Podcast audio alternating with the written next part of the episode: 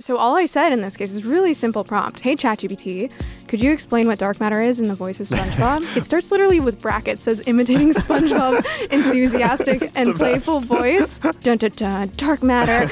By the way, how great is it that they label your chats so cleanly? Wait, I have to stop you. Are you using ChatGPT 3.5? I'm just gonna say I'm disappointed. I know, I'm sorry. It says use an LLM to debias your content. Can you put in one of my articles? Yeah. The author's bias is evident in his optimistic view of AI's role in the future economy. I have a pretty fundamental question for you. Yeah. If you don't like the ear flaps, Yeah. how were you envisioning to be warm?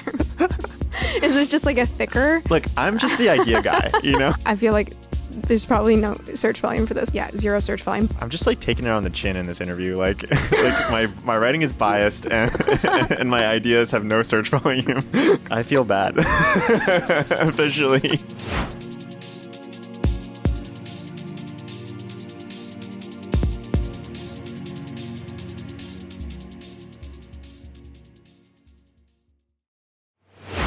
Steph, welcome to the show. Thanks for having me. This is exciting. Yeah, I'm so excited to have you here. For people who don't know, you are a prolific online creator. You're the host of the A16Z podcast, an amazing podcast. You're the author of Doing Content Right, uh, which is about writing, creating, and scaling a blog in 2023.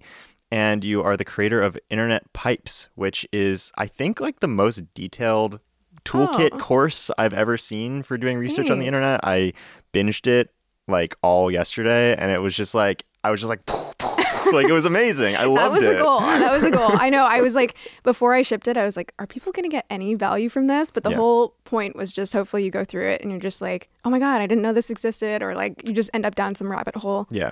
Yeah. If if you're a person who likes internet rabbit holes, it's like the, the most amazing thing to to to spend time with. So Thank thanks you. thanks for making it. So the place I want to start, I want to like start with uh, sort of like in doing research for the episode, what I found to be what I think is like sort of an underlying theme in the work that you do and, and how you think about things. And it actually aligns with uh, an essay I wrote recently, when which I did not have you in mind when I wrote it, but like I think it really works pretty well. So I want to read you like just a little bit of that essay, Sure. and then I want to ask you kind of uh, kind of about that. So this is the opening. So it says, Time isn't as linear as you think. It has ripples and folds like smooth silk. It doubles back on itself. And if you know where to look, you can catch the future shimmering in the present. This is what people don't understand about visionaries. They don't need to predict the future. They learn to snatch it out of the folds of time and wear it around their bodies like a flowing cloak. And like I said, when I wrote that, like I wasn't thinking about you, but I actually think this is very core to your work. Um, and the the like underlying premise of that passage, and I think your work is that the future isn't evenly distributed. Um, it's here and it's on the internet. Yeah. Um, and all you have to do is like go and find it. Um, it's there. Yeah. and uh, if you have enough curiosity and enough patience um, and enough stick to itiveness, like you can find it. Um, and uh, and if you're looking for like that net, your next big idea, like the internet is sort of like the place to start. So I want to I want to just talk about that. Like, tell me about that realization or, or or that thread in your work and how you came to it. Yeah, yeah. The coolest part is that that was always true, right? Time is on this spectrum. And to your point, some people look at visionaries and they're like, they saw the future early. There's this uh, really cool video from 1964, I think, where Arthur C. Clarke basically talked about this idea of remote work. Of course, that that t- that term didn't exist back then, but he basically was like, you know, eventually, maybe even in 50 years, which is actually kind of funny because that was the time frame that it ended up being. People can work the same way in London and Bali and Tahiti. And so that's one example of just again, like this is not a new concept that mm-hmm. people see the future early, but what is a new concept is the internet, mm. which allows everyone to kind of get access to that data that also didn't exist back then, right? Like the coming back to your question about when did I kind of wrap my head around this idea that the future is actually like present in these little pockets online is my first job in tech. I ended up working a lot within like the SEO sphere.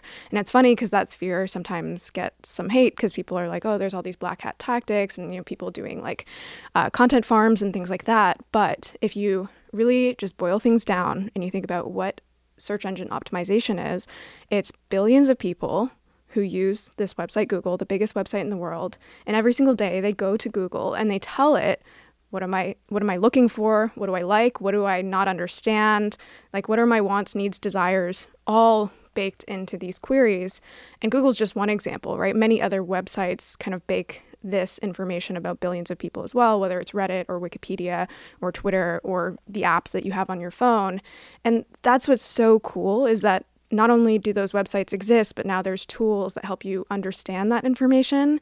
And that you could say democratization is so nice because if you think about it, even just like a couple decades ago, if someone wanted to get information about the world, you know, it's the people who were like rich enough to run a, you know, a, study on a, a mass of people or the people confident enough to like walk up to someone and ask them questions. But today it's just all in these data sets online. I think that's really cool. Yeah, I think I mean it's it is absolutely amazing, and you're so good at you like any site you have like a bunch of different tools. Like for Reddit, you have like all these different like graphing libraries Yeah. that you found, and I'm sort of curious like how has uh, I, I feel like AI and in general and maybe ChatGPT in specific like turbocharges some some portions of that. I'm curious like how and if that has like made its way into your like research workflow. Yeah, I mean it's it's limited in my workflow, but the concept is certainly there.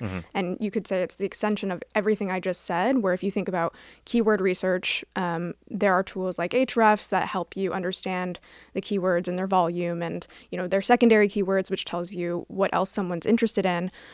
But imagine that turbocharge, that literally is AI, right? That is something like ChatGPT because it's not just scraped Google, it's scraped all the websites we just talked about. Yeah. And on, not only has it done that, but it's turned this massive data set into, you know, some people joke that like the world's intelligence is now in a CSV, right? it's like, it's like kind of funny, but Yeah. it's like that is the the natural extension and then now we're seeing totally new interfaces where someone maybe who couldn't make sense of a data set um, now can just query and ask questions Right. right, and so That's me. I, I definitely couldn't have made sense of a data set well, I mean, but but even if you think about like the precursor, some of the websites you mentioned, like I have one of them is this cool map of Reddit. Like to me, that's also someone who, like similar to ChatGPT, created an interface that made this massive data set of millions of subreddits into something where it's like, oh, now I understand that if someone's like on the subreddit Digital Nomad, they also care about like maybe Southeast Asia and they care about like lifestyle design and they care about freelancing and and that's again another like that's someone who's introducing a user interface to make sense of the world mm-hmm. that again now we have this data set for and i think ai is like both the interface but also just sh- the sheer increase in data also matters there Right, right. That makes a lot of sense. I want to get into like how you specifically use ChatGPT uh, in in one second, but I have one other question that's just sort of like popping into my head, which is like, I I feel like you have this. Um, whenever you talk about finding things on the internet, it seems to be about like finding sort of business ideas or opportunities or trends, which I love. Like it's like it's so interesting to like see all these like little things that are that are starting to trend. You're like, oh, maybe I could make a make an app or make a website or whatever. Yeah.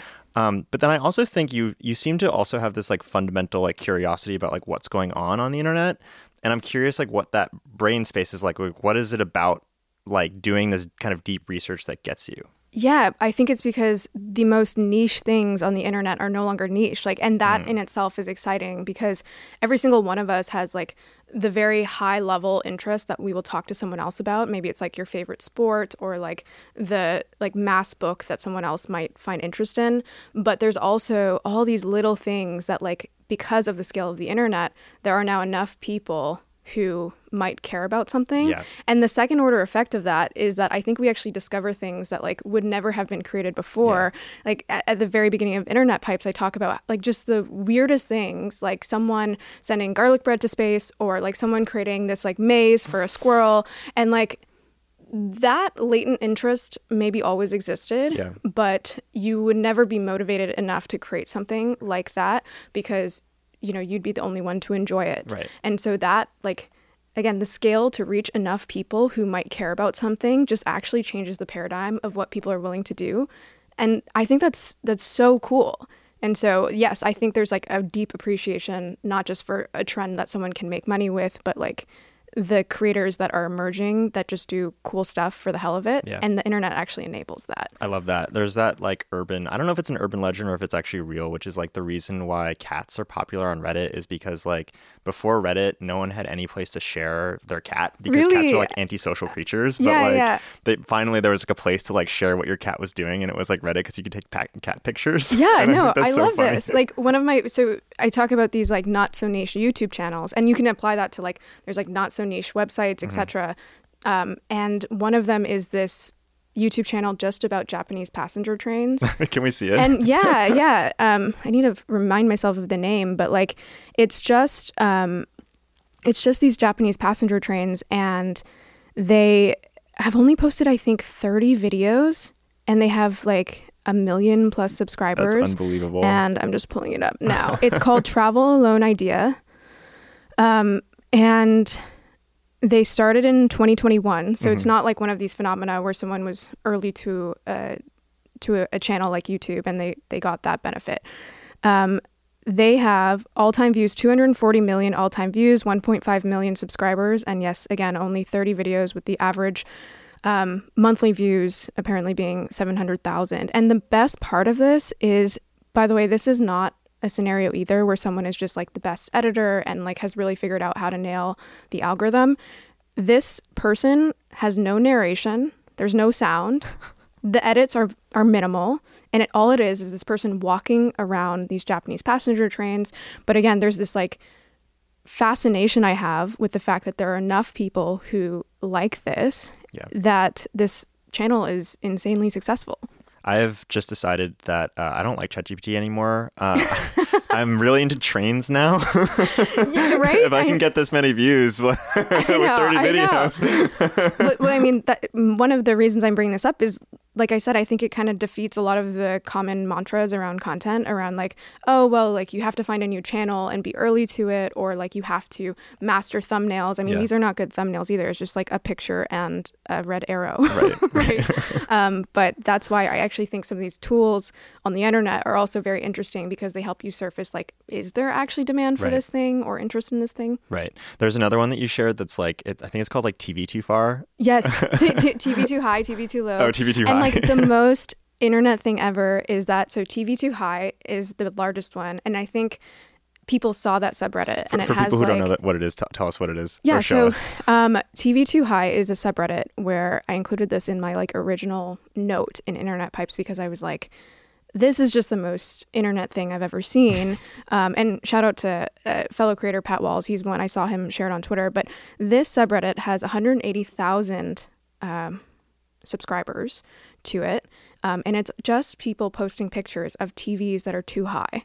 Um, so, you know, I have them up in, on my screen. Um, and uh, again, it's just TVs that are apparently too high. Some of them are obvious, Yeah. and some of them are less obviously too high. But then the nature of the internet, someone saw this and then they created uh, r slash TV too low, r slash TV too far. and the best part is that there is a subreddit TV um, just right, but it's private. and I just thought that was the best. That's great. I love that. Um, and and for people for people watching or listening who are like, why are we talking about this? Like, what is the point of this? Like, you have this thing that you say, which is like, don't overlook silly. Yeah. Um, which t- tell us like what that means and why you think it's actually important to be aware of things like TV too high. Yeah, so I mean, in this case, like I, I don't know, maybe someone listening can invent a business idea around this, but I think eh, there there is a large part of all of our personalities which is not oriented around like let me be really serious and figure out an opportunity right now. It's like let me let me laugh about this thing. Let me um, again like watch a japanese passenger train or like a bunch of other youtube channels like about someone who's like picking locks or like is like a toe doctor or all these weird things. And like there's a weird part of all of us. And by the way if there is interest from all of these people which is proven by like the scale of some of these things um, I, I just think it it's a window into what people really want. Yeah. And if you can understand what people really want, you know, maybe there is again like a direct spin-off in terms of how you can leverage it. But I also think it helps you um, just create better things in the world. Yeah. And also it's it's almost like the second, third order effect where if you follow these trails, I think you actually understand your fellow humans a little Yeah. better. And then, you know, maybe not directly, but eventually you will create something Um, a good example is like a creator, Neal Agarwal. Like he's, for me, if I think of the creator that I think epitomizes the internet the best. Yeah. It, it is him. And he just creates these uh, websites at neal.fun. I'll pull it up, N E A L dot fun. And each one of these projects, I bet his first one, um, no one cared about. And his second one maybe got some traction, but he still was making no money. But he's Yeah. what he's got like 20, s- 20 or so projects here. And now this is his job. Like now he actually makes money from this. And again, I think it's just this like, don't, uh, another way to put it is like, if you ignore silly, you are so focused on what is immediately actionable and wh- what you can immediately take advantage of. And I think that's just a very short term, Yeah. like myopic view Yeah. of the world. I totally agree. I feel like so much of the best stuff is just like wandering through random stuff that like for whatever reason appeals to you and you can't really understand why Mhm. and then like years later it like comes together in this like really amazing Yeah. like product or book or whatever and so like having too much of an emphasis on what's practical today you like miss out on making amazing stuff later um, Yeah. and also it's just more fun I was gonna say it's it's a lot of people, if you think about, especially our creator space, I think can be really myopic and being like, "What's the newsletter that I think has the most demand?" or Yeah. something like that, or or how can I create something that goes viral immediately? And then they just like have no staying power because they're not having any enjoyment. Yeah. And I think there's like you know Neal Agarwal is one example, but like the the creators I also really respect are the people who you can tell actually enjoy what they're doing and have a deep fascination with it. It's not just about like having fun. They're just like I actually think this is interesting and that rubs off on other people. totally totally so i think this is a this is a good segue into chatgpt Yeah. let's do it. so what I want to do uh, first is I want to just talk to you a little bit about like how you how you use it. We're gonna get into like us doing some sort of mutual explorations and, and all that stuff. We lot, we have a lot of good stuff planned, but yeah, tell us at a high level like what do you feel like? What do you use it for? How does it fit into your life? And maybe we can go through some some chats. Yeah. Um, so I broke this down into what what is this like seven different ways that um, I currently use it. And what was interesting about this exercise is that like I hadn't really thought about that before. Currently, ChatGPT is not my go-to for anything consistently. Mm. As in, I, I don't like wake up and know like, okay, for this kind of problem, I automatically go to ChatGPT. But now that I've broken this down, I'm like, okay, I actually have a framework Yeah. to think about when I reach for it more mm-hmm. often, mm-hmm. and I want to reach for it more often. But these are the different areas. So for me, one of them's idea generation. And that doesn't mean like just broadly idea generation. But for example, I threw a meetup recently for people at Internet Pipes, and I was like, I want to make this internet themed. And so I had some ideas, but like ChatGPT is really good at kind of helping me extrapolate from a base. Um, another thing is just helping me understand complex things uh, in simple ways. And that's where you can bring in characters and, you know, like I, I once asked, like, help me understand dark matter in the in the voice of SpongeBob SquarePants, and it like did it really well, and it was enjoyable, right? Um, also practical things. So every time I'm doing anything related to code, I actually find it much better than like Stack Overflow because it actually walks me through the problem Yeah. or cooking, unshrinking sweaters, things like that. Um, another area is debates, and it's not so much that I'm looking to debate ChatGPT. I actually want ChatGPT to give me both sides of a debate for something that I'm, you know, every so often you feel like you have an inclination of like, hmm, um, I have a strong opinion here, but I also have a feeling I don't know enough Right. about this subject. Yeah. So I feel like it's really good for that to just be like, here's the other side, Totally. like help me see this. Um, cleaning up data, it I've only used it for this a few times, but it's actually really nice because you can kind of, unlike Google, actually structure or tell ChatGPT to structure an answer a certain way. I feel like that's one of the most underrated parts of really most of these AI tools is to say this is the kind of answer I want. Um, and then finally, the last two were um, this is mostly for content, but just like the base for titles and intro, um, just to get something on paper, and then sometimes just for fun. Like I've had it write. Um, the other day, I had this deep appreciation for APIs on the internet, like and just how much of our web is run by APIs. So I was like, hey, can you like create like a, a sonnet for APIs? And it did, and it was pretty good, right? Because I, I mean, that's the kind of thing where it's like I would never have spent my own time doing right, that. Right. Um, and then the one thing that I have not gotten uh, ChatGPT to crack is ASCII art, um, just because I mean it makes sense why it can't quite do that yet. But um, yeah, sometimes just for fun, just to be like, can can ChatGPT do this? I love that. I love that. There's a lot of good stuff in here. One of the things that I'm picking up like in the idea generation or understanding complex things or debates it's like there's a there's a mind expanding aspect of, Yeah. of the way that you're using it or as a theme i'd love to like dive into a couple of those like maybe maybe we can start with like some of the ways that you've used it for idea generation like do you want to show us a, a, a few chats Yeah. Why don't I just show you? I'll start with the. It, they called it. By the way, how great is it that they label your chats so cleanly? wait i have to stop you are you using chatgpt 3.5 In this case, I will say not 90% of these were actually through four. But long story short, I had uh, an enterprise account Okay. and then had to switch that for work. And then i'm just gonna say i'm disappointed I know, I'm sorry. I But again, half, at least, I would say for sure over 50% Okay. were done through four. So you are you are a four user, but this is this Yes. is not representative of, of all of your ChatGPT usage. This is Yeah. actually a great example of just like humans are slow for silly reasons. Mm-hmm. Like, um, I just think if you think about probably the reason that people don't use ChatGPT enough, it's just pure friction Mm-hmm. Yeah. and habits. Yeah. And so this is an example of where I've just been too lazy to upgrade this account. And so I have my work account Mm. I that I'll use for some things. And then I'm just like, yeah, got it. Got it. it's okay. You can shame me. Everyone on the internet can shame me. I just have to. I had professionally obligated to point it out. well, you know what? It's helpful because now that you pointed it out, Yeah. I won't get as railed in the in the YouTube comments. Um, Cool. okay, So tell us about this chat. Like, where did you start? Tell us like where what mind space you were in, and and how you decided to to do it, and then what the prompt was. yeah. So I was throwing a meetup for people who had bought internet pipes in San Francisco, and I feel like a lot of meetups are really bad at one being any way shape or form special right? Like it's just a bunch of people in a room and you it's not memorable in any way.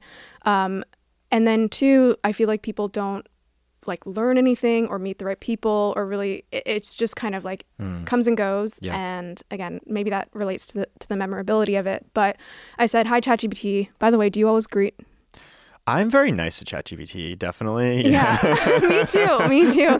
But not because of the whole like eventual overlord thing. I think it's just again a habit. Oh, I'm just neurotic, and I don't want it. If when it takes over, I want it to. I want it okay, to so like you me. are the Yeah. like looking ahead, singularity. Yeah, yeah. Like I want to be in like to good, a good yeah. standing. Okay, so I said hi ChatGPT. I'm hosting a meetup for fellow people who love the internet. I like to run a few icebreakers. What are some some good ideas for splitting the group into smaller groups? I like to have it be fun and internet related. Hmm. For example, um, what? Oh, buy. This is meant to say buy their Yeah. favorite social media app and screen time usage. Which, by the way, it's so nice that ChatGPT can like just ignore most of your Yeah. like typos, and, stuff. Yeah. Um, and by the way, I, I didn't even realize I asked this first, but another thing about meetups that I feel like often isn't good is just you end up in like these random groups or there's no sort of like commonality. Um, and so I started with, yeah, how do we break them up? I wanted to stop you right there. Just on the prompt, I think there are a couple interesting things. Like, um, you're giving it enough context. Like, you're telling it a meetup, but like people who love the internet. I think it's like a really interesting thing to give to it Yeah. that someone might not think to do, but it really like changes the output. And then I think you also gave it a couple of like small little pointers, like splitting the group into smaller groups. Like you have a little bit of a vision for what you, for what you want it to do, and I think all all that kind of stuff um, or even examples like you know their favorite social media app or screen time usage, like all that kind of stuff is going to get you better results, and it's it's interesting to see. Yeah. And by the way, I almost, I was like, should I split them by Mm-hmm. screen time usage? Mm. But then I was like, I feel like that's like shaming some people. um, but yeah, I, I, I think you're right that you obviously get better results Mm-hmm. when you give some guidance. And one of the reasons I wanted to share this one is because these are some really good ideas. Mm. At least I think so. Mm-hmm. I actually went with the first one, um, or some version of it, Mm-hmm. where it's like basically I had printed out a bunch of very popular memes that everyone recognizes, and I put them on different tables and was like, which like what's your favorite meme? Mm. And even though that's like a very very thin slice of like people's brains. I just thought it was an interesting way to, to match people. But I got this from ChatGPT. So they said meme matchup, emoji charades, um, social media speed dating, tech time capsule, um, inter- internet trivia challenge, um, profile picture puzzles, and you know it keeps going. But like the point is that it actually came up with like some pretty good ideas for how to actually match people based on internet phenomena. Just like one shot, you one prompt, and then you got an idea that you ended up using. Correct. I kept going. Um, Okay. But I always say, "Can you come up with more?" do you do that? I do that a lot. What what I also do, and this is I actually picked this up from an interview that I did with um, Linus Lee, who's a researcher Mm-hmm. at Notion. Is I just do you know the like the redo button? It's like that little like Oh, circular yeah, arrow. yeah, I just yeah. click that like four times, and then it'll just like keep- Interesting. keep, going. Yeah. So you always do the like refresh, not ask for more. I mean, sometimes if I've done the refresh a few times and it's not giving me like yeah. new stuff, I'll I'll do more. But uh, but I start with refresh. Yeah. Yeah. In this case, I just said, can, can you come up with more? But normally I will have, I mean, in this case, I was really happy with the result. But sometimes you'll be like, oh, can you make them shorter? Can you like adjust some part of it? But in Mm-hmm, Yeah. this case, it just came up with more. Yeah. Um, so again, pretty good. And then I feel like, um, so actually in this case, um, if you remember, my original prompt was actually like, can you figure out how to split these people, Yeah. not like what to do with them? So Yeah. then I, um, Oh, that's interesting. So it sort of like got it slightly wrong, but it was still a good it was response. useful. Yeah. It was like it knew what I actually wanted, um, but I still wanted to uh, split them up. So I don't know. In this way, it got a little confused, but then Mm. yeah, I asked it to um, follow back up on that, Mm-hmm. and then I think in this case I said that are more tech related, and then yeah, I mean this one's not so crazy. At the end, I did decide to do some trivia as well, and I asked it to um, come up with some good questions. In this case, actually, I don't think I used any of the questions, Mm-hmm. um, but it helped kind of surface.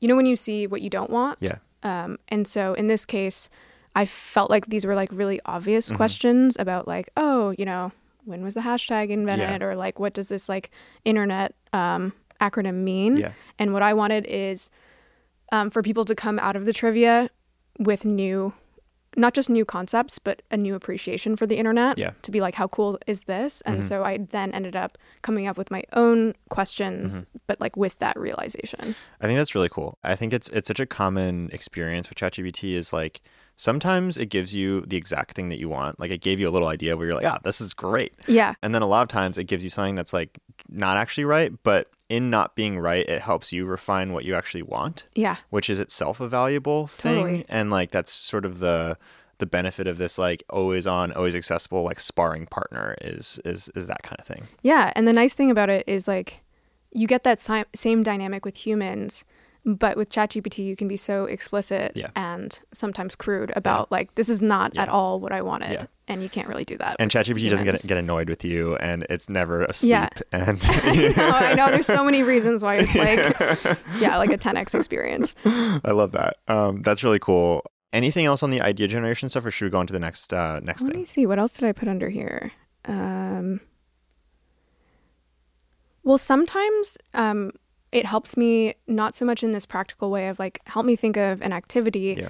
um, but sometimes I just need it to kind of like fill an idea that I don't. It, it's kind of like spinning in my head, and so one one example of this is I had this realization a while ago that like our phones are so dynamic in that you think of all the different appliances like a flashlight or a measuring stick or um, i'm trying to think of other examples a camera mm-hmm. right like all of those things are like physical appliances or goods that independently existed and then the phone was like mm, like mm-hmm.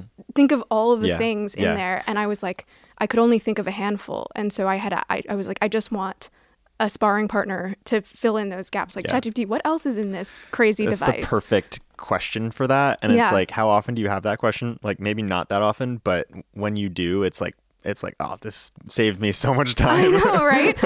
and it, it and the best to your point, ChatGPT questions are the ones where you're like, I actually don't think this exists explicitly like this on Google. Yeah. It might I might Yeah. be wrong in this case, but like it, it'd be much harder yeah, to understand totally. your question. Yeah, it's like it ex- it exists. The information exists. It's just like no one has collected it, and like Yeah. you get a real time collector for Yeah. for you. Yeah, Yeah, exactly. So that's another example. I think. that's cool. Um, and then let's talk about like understanding complex things. I think this is something that uh, people do a lot. Like I actually was just texting with a friend of mine who said his favorite thing to do in the car these days is he will put ChatGPT on voice mode and then just like talk Oh. about like quant- quantum mechanics with it while he's driving Yeah. or whatever. Yeah, yeah, yeah. That's awesome. I should start doing that. That's Yeah. like a I'm putting that in my back pocket. it's really cool. So yeah, I'm curious like um, what you're using it for. It looks like you know uh, you're maybe using it for like you know explaining things like dark matter or Mm-hmm. um, VAT withholding. Like show us show us some things you've been uh, yeah, you've been learning with where's the dark matter one? I mean, that was like the best example for me of I had went to I went to this conference and I met this astrophysicist, and he gave this talk about, um, well, astrophysics. And, and the most interesting thing from it for me was this point about dark matter and how we just like don't understand it as a species. Sorry, I'm Mhm. trying to find it. It's That's like fine. me talking to SpongeBob on dark matter. Here it is. See, explaining dark matter um, with SpongeBob. Okay, so so all I said in this case is really simple prompt. Hey ChatGPT, could you explain what dark matter is in the voice of SpongeBob? What, but, like, why SpongeBob? You know, why not any other cartoon character? Like, how did you pick SpongeBob? yeah, um, I feel like in this case, it- I don't know if it was like super thoughtful, other than thinking about like what is a cart- cartoon character that I know um, is like really simplistic Yeah. and also fun, right? Mhm. Like like how can we introduce like different like conceptual elements? Yeah. And I think something that's underrated here is like, you know, you can the more boring version is you can just say like explain this to me like I'm Mhm. 5. Yeah. Um but if you think about like even just the what we talked about earlier, the Yeah. fun in things Yeah. being helpful in learning as well. Like Mhm. if I get the explain it to me like I'm 5 version, I almost feel like like it's like a little condescending Yeah. or like just I won't remember it. But Yeah, in this yeah. case, it's like I mean it starts it starts literally with brackets says imitating SpongeBob's enthusiastic and playful voice. And then it says like ahoy me matey like it's it's just like hilarious, right? And then it's like glad you asked about this wondrous mystery of the deep universe known as dun dun dun dark matter. and it's just like I mean, this is one of those examples where I was like I will be doing this again. Like it's like how perfect.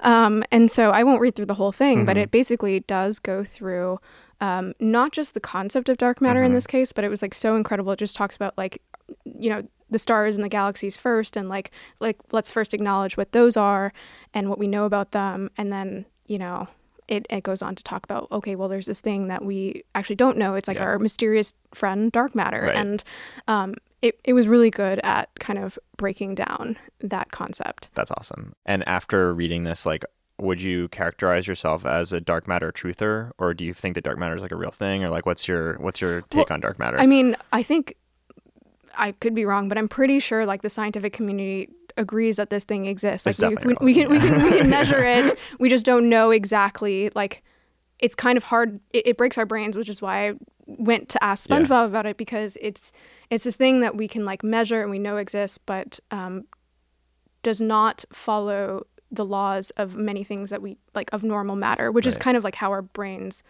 operate, right? Right. Like we're not structured to understand dark matter. It's Yeah. like that's why we can't see it, hear it, feel it, etc. Yeah. So, um, yeah, I, I definitely, I, I- I guess I'm a dark matter truther. I think dark matter truthers think that dark matter is not real. Uh, Oh, yeah. oh, oh, interesting. Yeah, yeah, I, I got to go down that internet rabbit hole. Oh, by the way, I didn't even remember I did this. Then I said, "Great job," just because I was curious Mm. and like asked it to do another iconic I love character. And then they chose. I said, "Pick your favorite," and they chose Gandalf. Gandalf. We love that. Yeah. In Gandalf's wise and somewhat grave tone, Yeah. you shall not see dark matter. yeah, exactly. Like, I mean, it's pretty incredible. Like, that's why I, I mean, ChatGPT is obviously like very useful in its utility, but Yeah. like, I think an underrated part is the like, it's almost a game Yeah. in a way. Totally. I think I would have picked Dexter from Dexter's oh, Laboratory. Oh, okay. Yeah, if Yeah, I yeah. had to if I had to pick one, that was a that was one of my favorite cartoons growing up. Yeah. But I think this is great. I think it seems to like replace some amount of like Wikipedia rabbit holing that that people do because you can like Yeah. get a, Wiki- a Wikipedia article that's written specifically for you.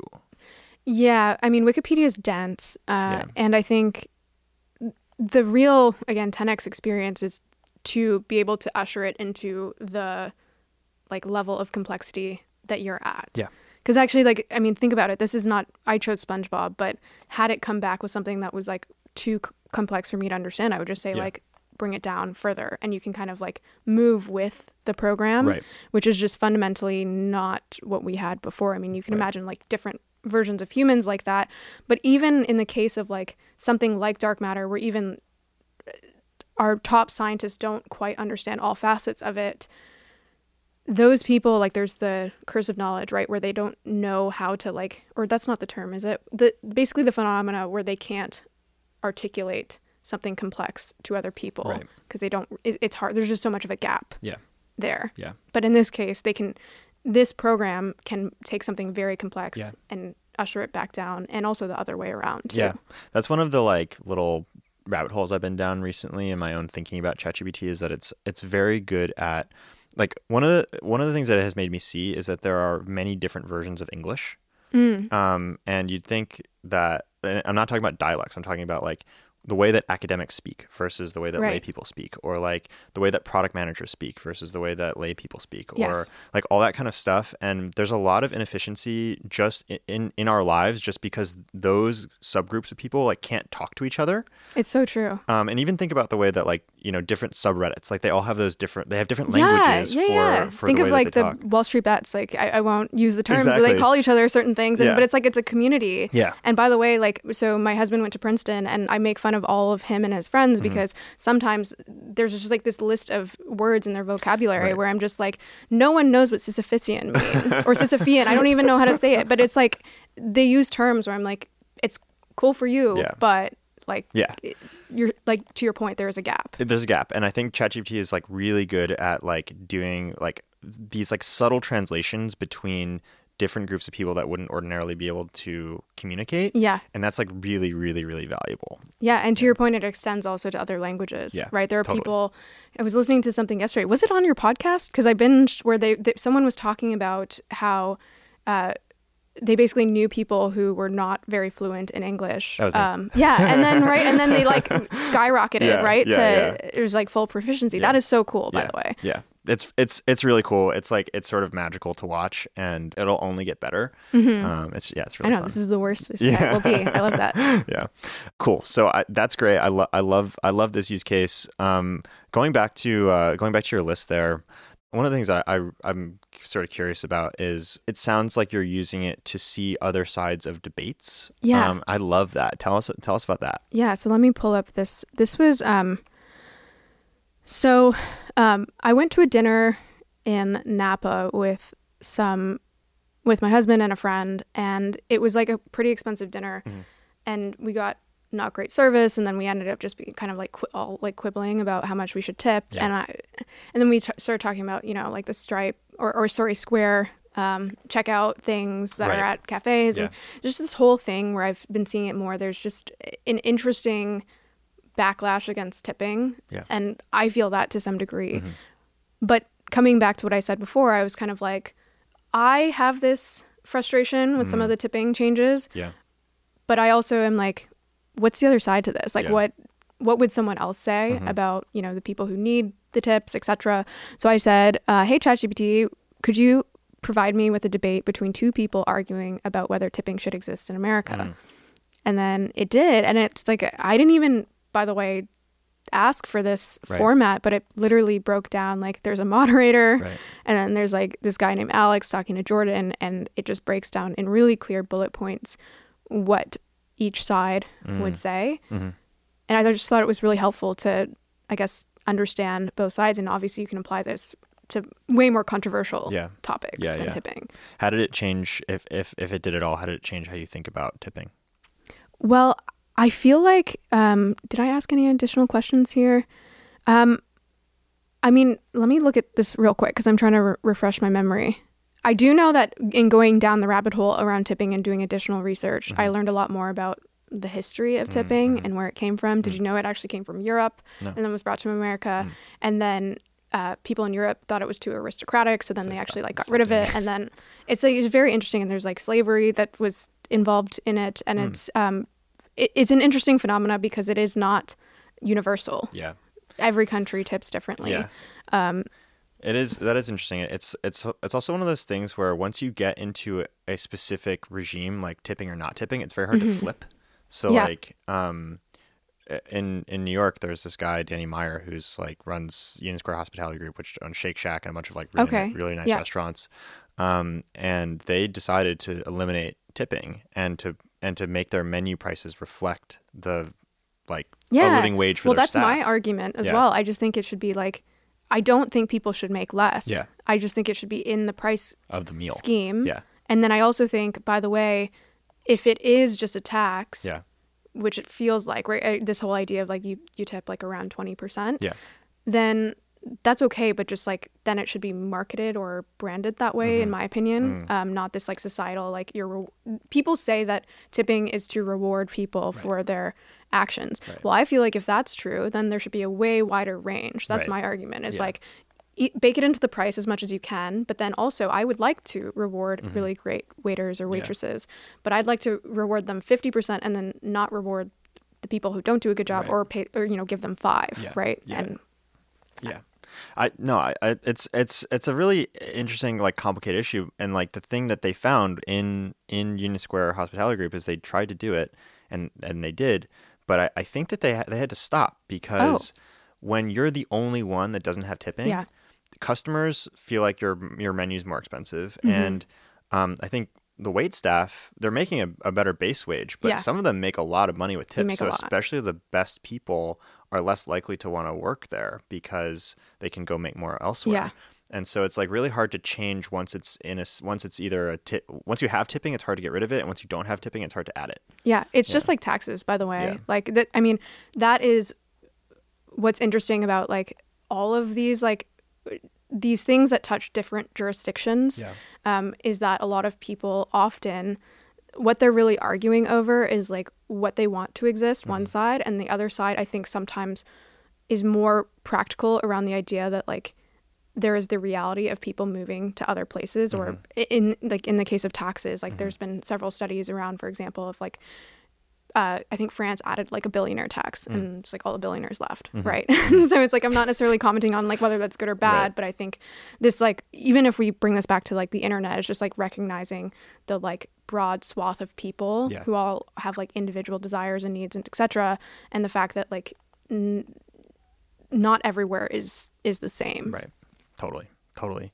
Any anything else on on the, the on the debate stuff uh, that you want to show or any other like ChatGPT chats that you think would be interesting to talk about? Um, I think just calling out one thing. This Yeah. was like from my um my employer. I wasn't a part of this project, Mm-hmm. um, but they did ship this thing called Sunlight, Mm. and I just think it relates to the thing that we're talking about, where it basically um is it says use an LLM to debias your content, Mm.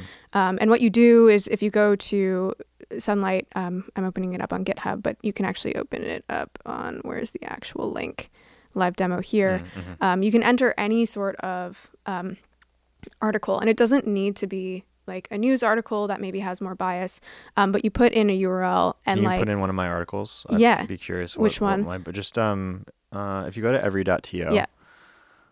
um, and then scroll down Mhm. to see where it says chain of thought. Just click the chain of thought icon. oh yeah, and then click newest. Mhm. And let's see, keep going, keep going. Uh, the knowledge economy is over. That's the one I, Okay. I, I, I cited um, in our uh, in the intro of this episode. So I'm curious what the bias is. Well, what's funny, so obviously, this is such a human thing, by the way. Yeah. I also, the first thing I looked at was one of my own articles, or like the same way people look themselves up on the internet.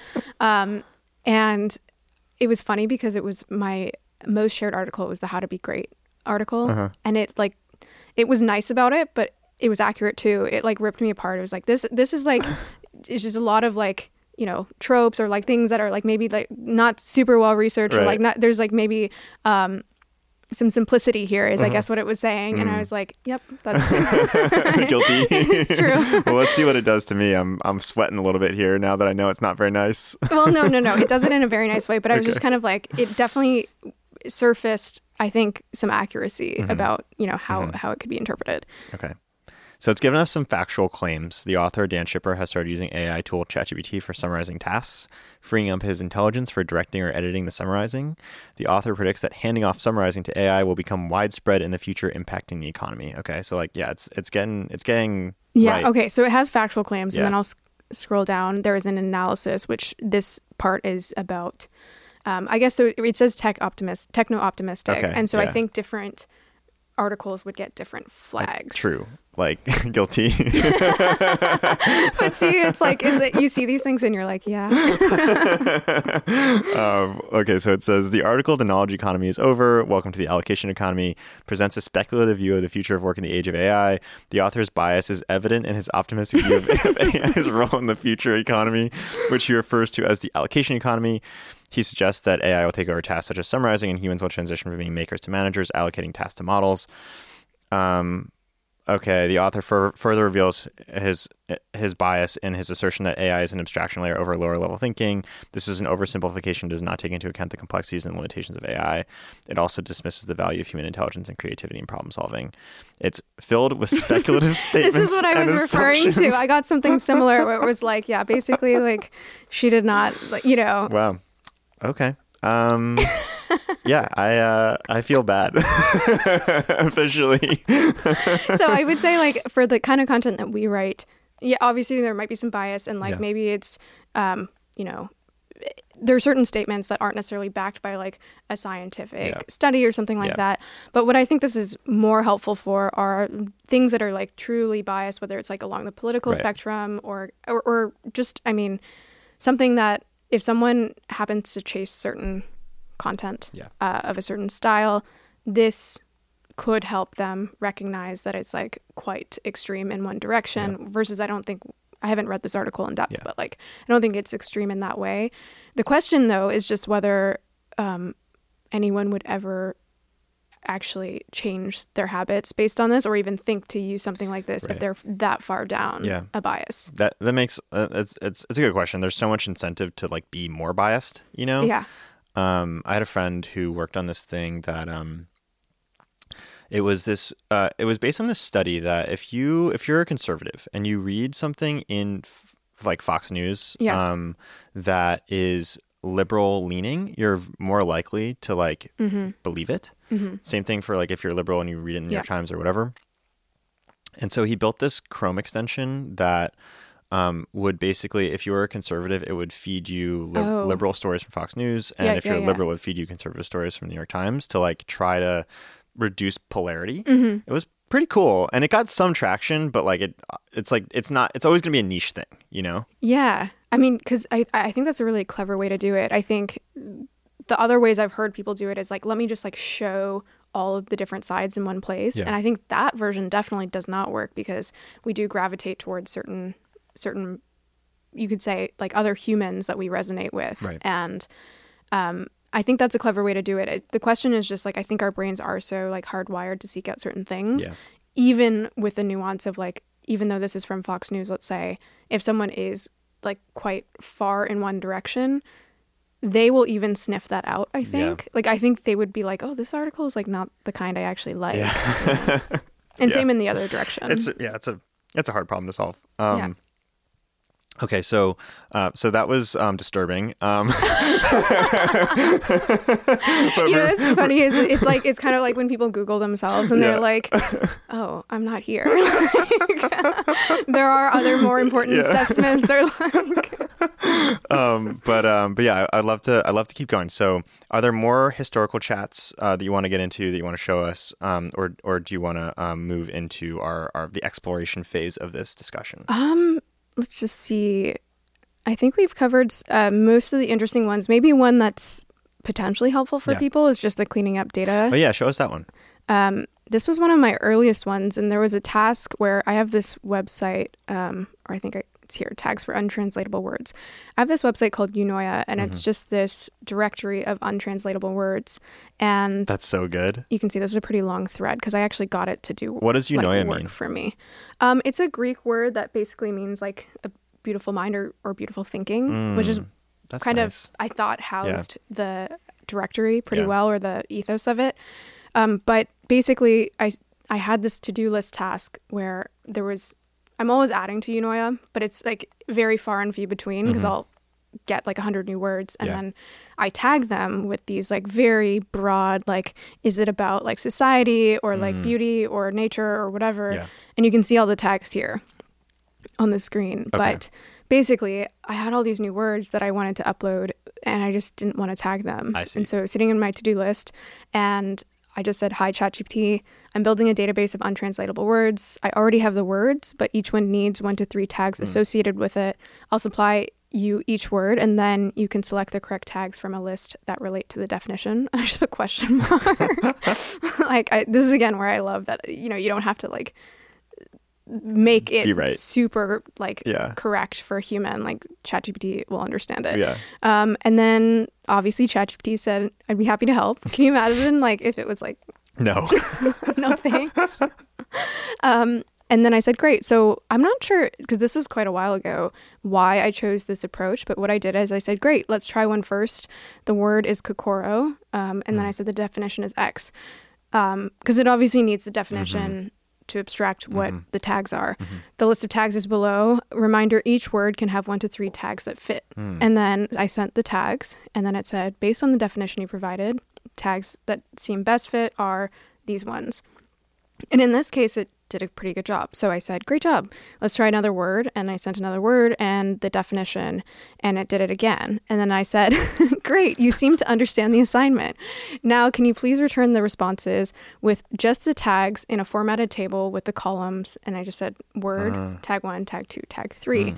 And then I just sent a bunch of the words and the definitions, and look what it gave me. That's amazing. It's it's truly amazing. But it did. This is again. This was one of my first maybe dozen uh, chats with ChatGPT. So this is many many months ago, and I think it tended to hallucinate a little more back then. So you might notice actually it added new tags. So for example, like sensory was not a tag in here. Slang was not a tag, um, but pretty good. Yeah. Um, it got all the wor- like it knew the format. It Yeah. included all the words and it included three tags for each. And then I, I guess I, I was happy enough with that because I didn't want to be like, can you do this again, but not these tags. I just knew it was going to hallucinate a little bit. Mm-hmm. So I said, okay, here's a much longer list of words, as you can see there.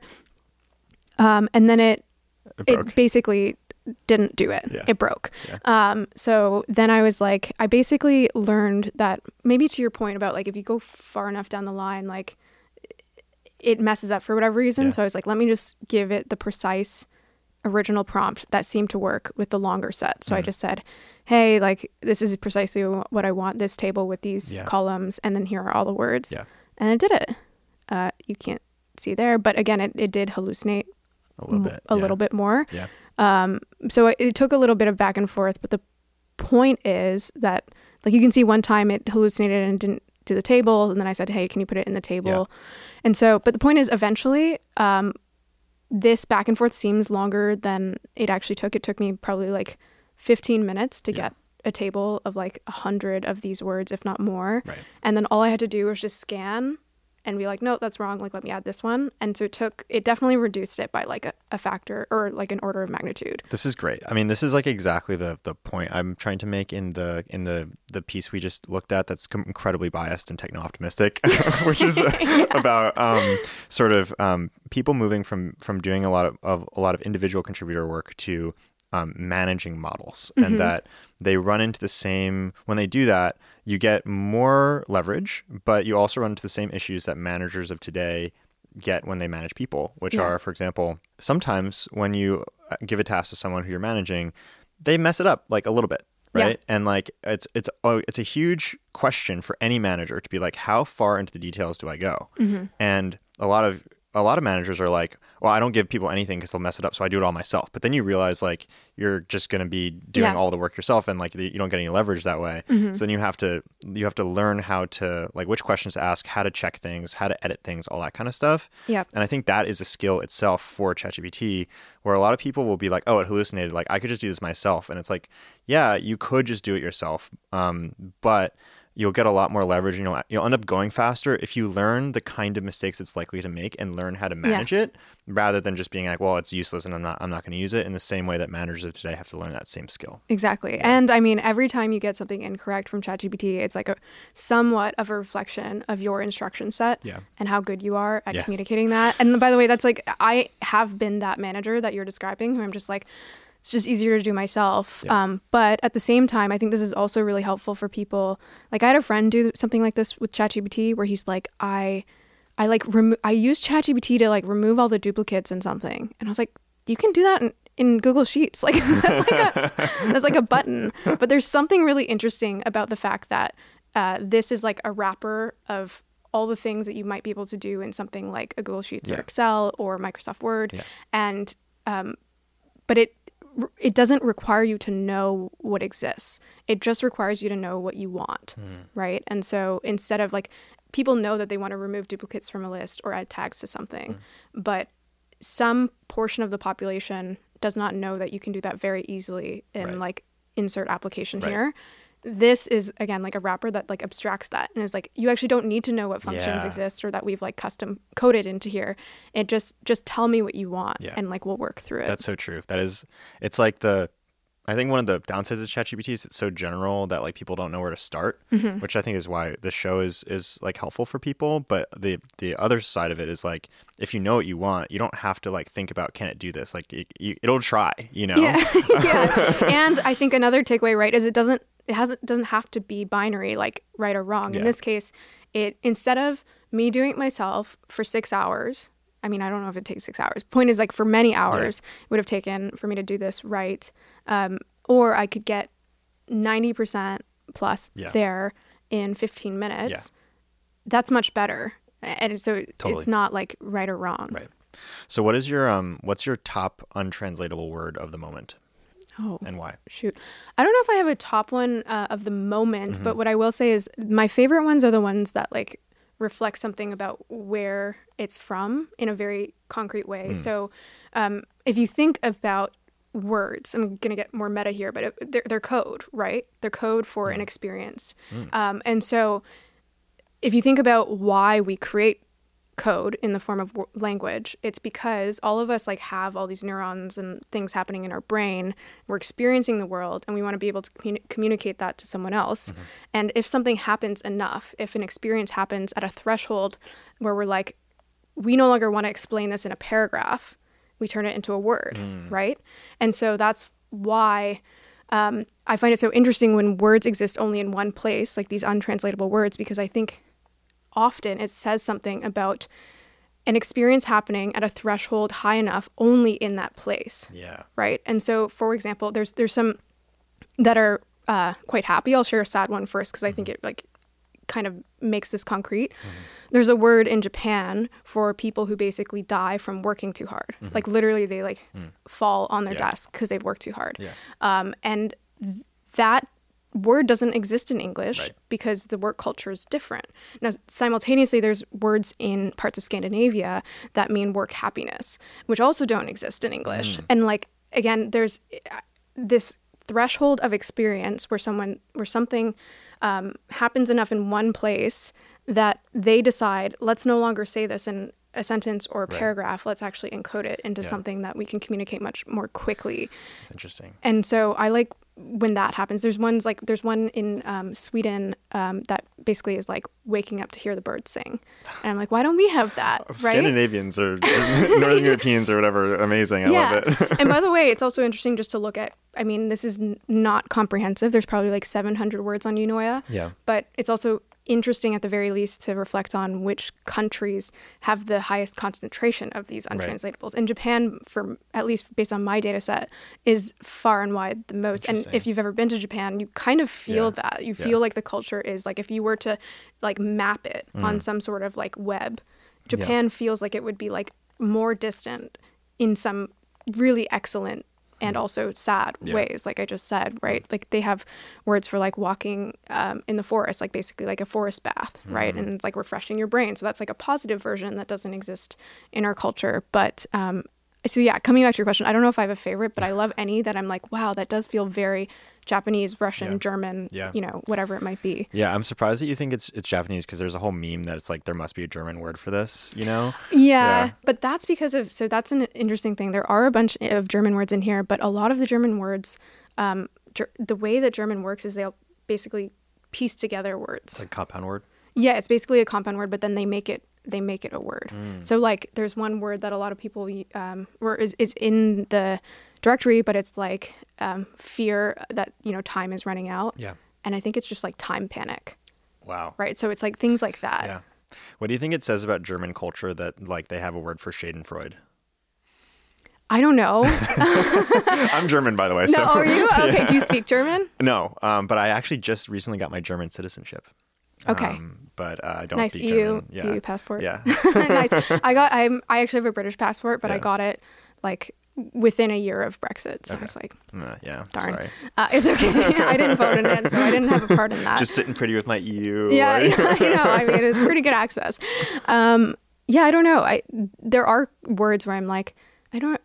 I don't know what the key takeaway of this like culture because Yeah. it doesn't feel as representative of Mhm. like the country. Yeah. But then there are words where I don't know if I'm just extrapolating more, where I'm like, hmm. But Schadenfreude, or I don't know how you pronounce it, does feel one of, like one of those words that's like, I appreciate that it exists Yeah. because I think it's more of a reflection of humanity, Definitely. Yeah. right? Absolutely. Where when people hear it, they're like, oh, Of course. I felt that. Yeah, for sure. Like yesterday.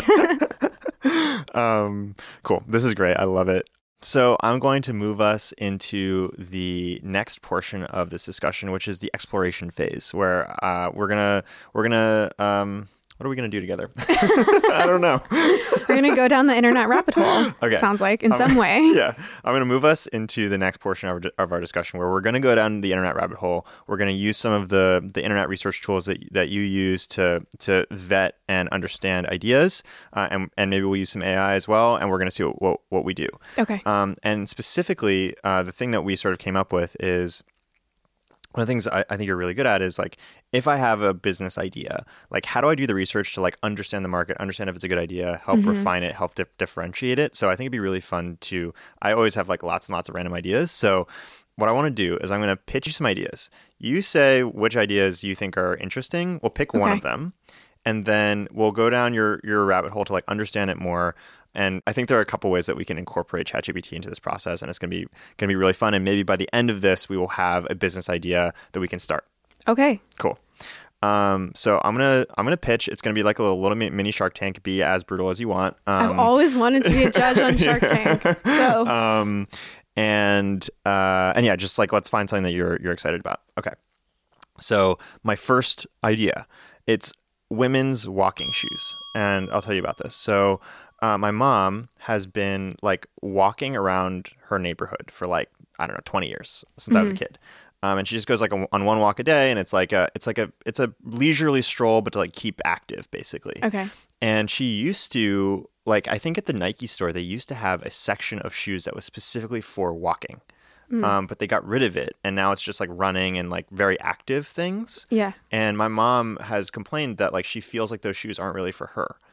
And Look wise or look for- wise and for just like walking- functionality wise. Yeah, like yeah. walking is a different thing from running. You know, Mhm. like you have different parameters for for what you want when you're when you're on a walk. Yeah.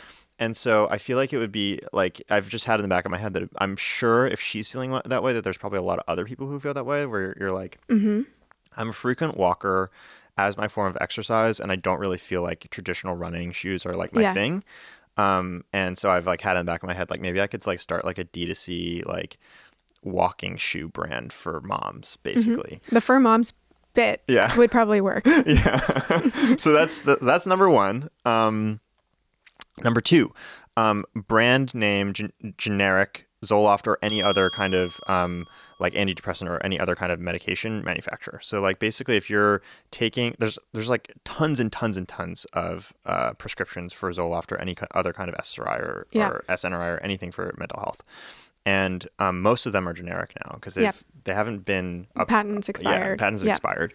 Um, but like if you get a generic prescription, it's sort of like a bummer. Like it's it's cheap, which is great, but like I feel like you know, like with for example, if you're taking psilocybin and you're doing psilocybin therapy, like there's this whole like ritual to it where you're like it's like the set and setting, and like that's Oh, gonna that's affect how it like how it affects you. Yeah. And I I feel like um, antidepressants like have the potential for that Mm-hmm. um, and can be like really transformative for, for people, but they're like purely done in this like kind of clinical way that they is make you feel bad that you're yeah they make you feel them. bad that you're taking them Yeah. and so i feel like it would be really interesting to like create a brand around generic uh, drugs um, so that's another one i don't know anything about like uh, the legalities or whatever Yeah, like, there's definitely some considerations. I don't know specifically about like antidepressants in this Yeah. case, but like for example, certain drugs you can't brand yeah in certain ways, even just in terms of packaging. I know, Mm. for example, in Canada, they have different regulations than America,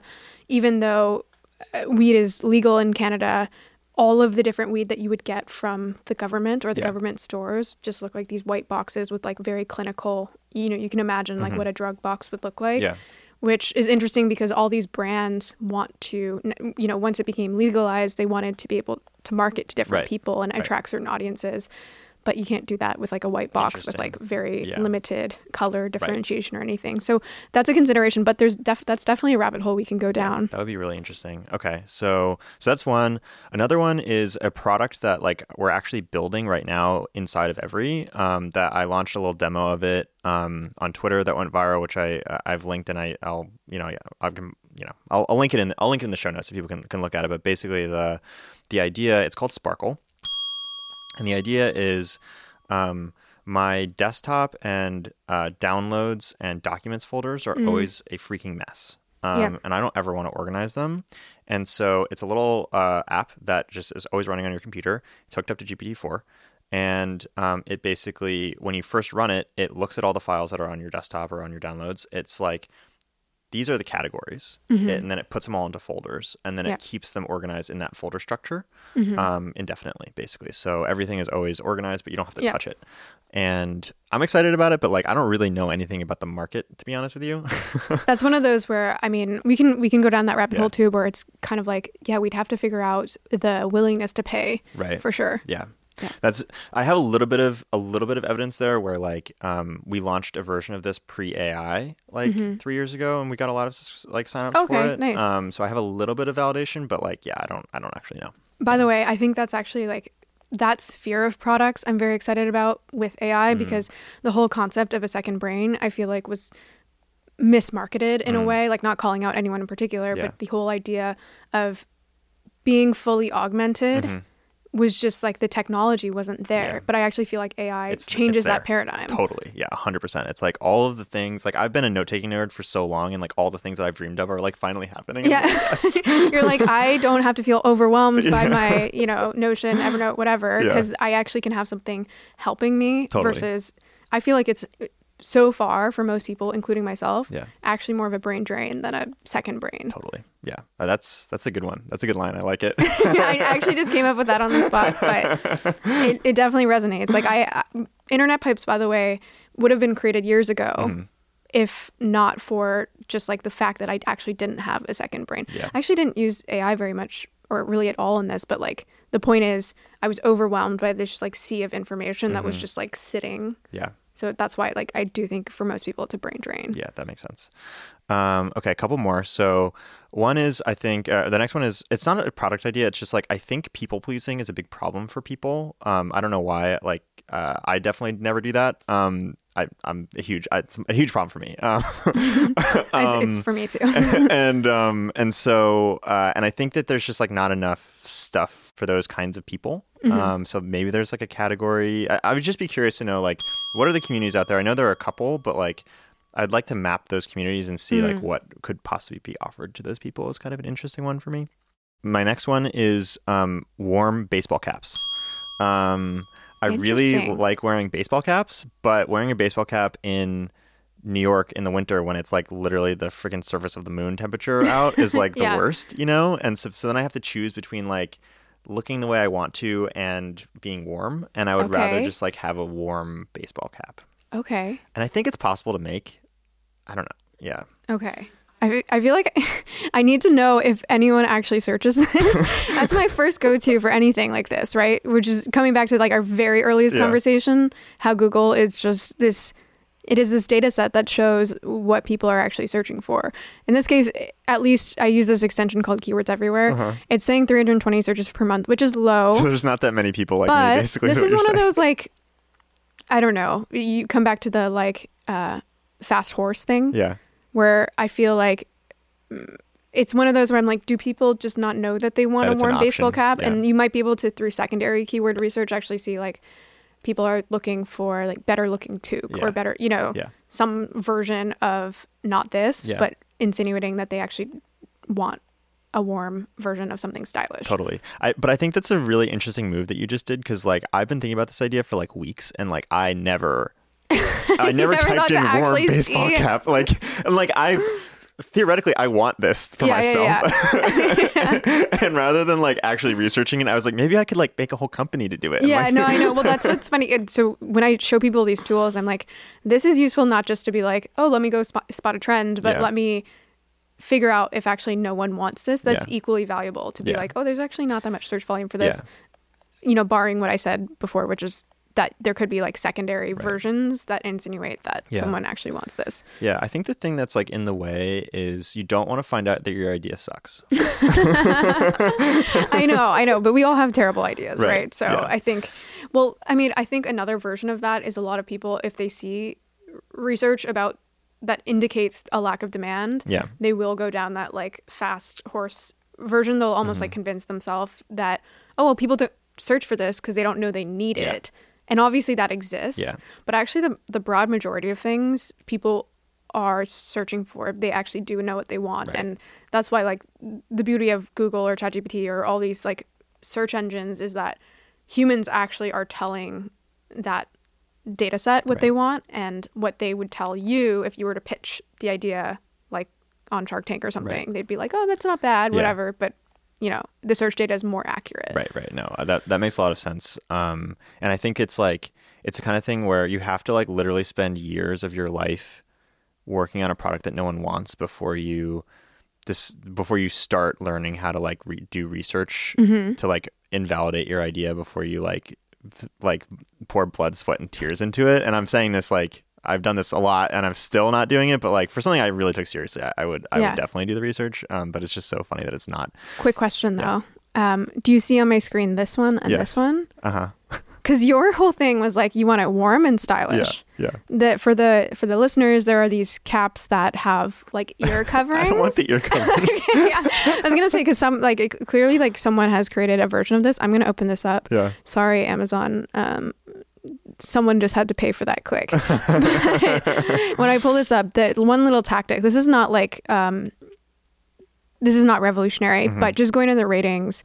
Um, this is where you want to pay attention to a few things. Like one of them is for anything that's five stars, are they just like, oh yeah, like good, like I'm very happy with this, or are they like, "I- I've been looking for this, you know, like you're saying, I've Mm. Been thinking about Yeah. this forever. Yeah. Mm. I can't believe I didn't find this until now. So that's helpful. But actually, the most helpful things often, especially if you're looking at creating a comparable product or some other version of what you're looking at, is to look at the two and three star reviews. Interesting. Because the one stars are just like the, um, my husband likes to say, like irrationally angry.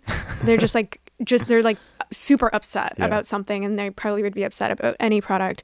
And then similarly, five stars aren't very, um, helpful Yeah. either. But the two and three stars are typically where you'll see someone basically say, you know what, like I was looking for a warm hat, this was warmer. I didn't realize that I actually don't like that the ears do something to my Mm. Mm-hmm. Yeah. face or like that that's not really what I want. Um, but you'll see other versions of that where they're like, oh well, um, I really like this this uh, phone carrier case, Mm-hmm. um, but I actually need it to be like HIPAA compliant or whatever. That's there's something Right, for like right, documents right, that would apply to. But you can find little pockets where you're like, oh, this is a good product. I could spin it in this way, and enough people want that. That's really interesting. What are you What are you gleaning from this? Like, uh, what's the verdict on on this idea? well, let's start with what we said. That let's look at the five stars. Okay. What are they happy with, if anything? Winter outdoor hat. It's funny because also you get kind of some of the stories, Mm-hmm. um, like you were saying. I love to wear baseball caps. this is me. and it says, My wife found this one for me, and it is so warm on my bald head. Not me. and the ear covers are awesome.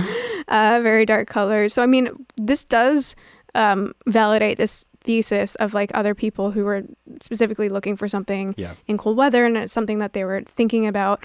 I'm not seeing like super exuberant Right. behavior on Mhm. this, or Mhm. even like some of this is like gifting, where I'm like, Dad Mhm. loved it. Mhm. Um, but And gifting's a negative. Like, you want to find like first person kind of. I think uh, gifting is not necessarily negative if it's if there's like some sort of like common gift that people give Yeah. or sometimes you can find something special like i for example have been thinking of creating like a hot sauce tasting kit Mhm. And that feels like a very giftable thing Mhm. um, there might not be search volume for that but it's something that people might talk about Right. i don't know if this is the kind of thing people would virally talk about to their friends and Right, family right. as a gift um, so i don't think gifting's net bad um, but what you do want is ideally the reason gifting could be slanted negative is like you want things that individual people Yeah. en masse realize they need and then search for Right. in some way. I think that's also maybe one of the problems with this idea is like it's supposed to be sort of stealth that it's Mm-hmm. warm, and so it's not obviously something that other people are going to pick up on that you're wearing. Right. It's not an, part a of walking job. advertisement. Yeah, and so that's harder to make that kind of a product work. So get the three stars. Great concept, decent execution. What? this first one this is exactly the solution I was looking for for a warm hat that looks relatively normal and not an Elmer Fudd like.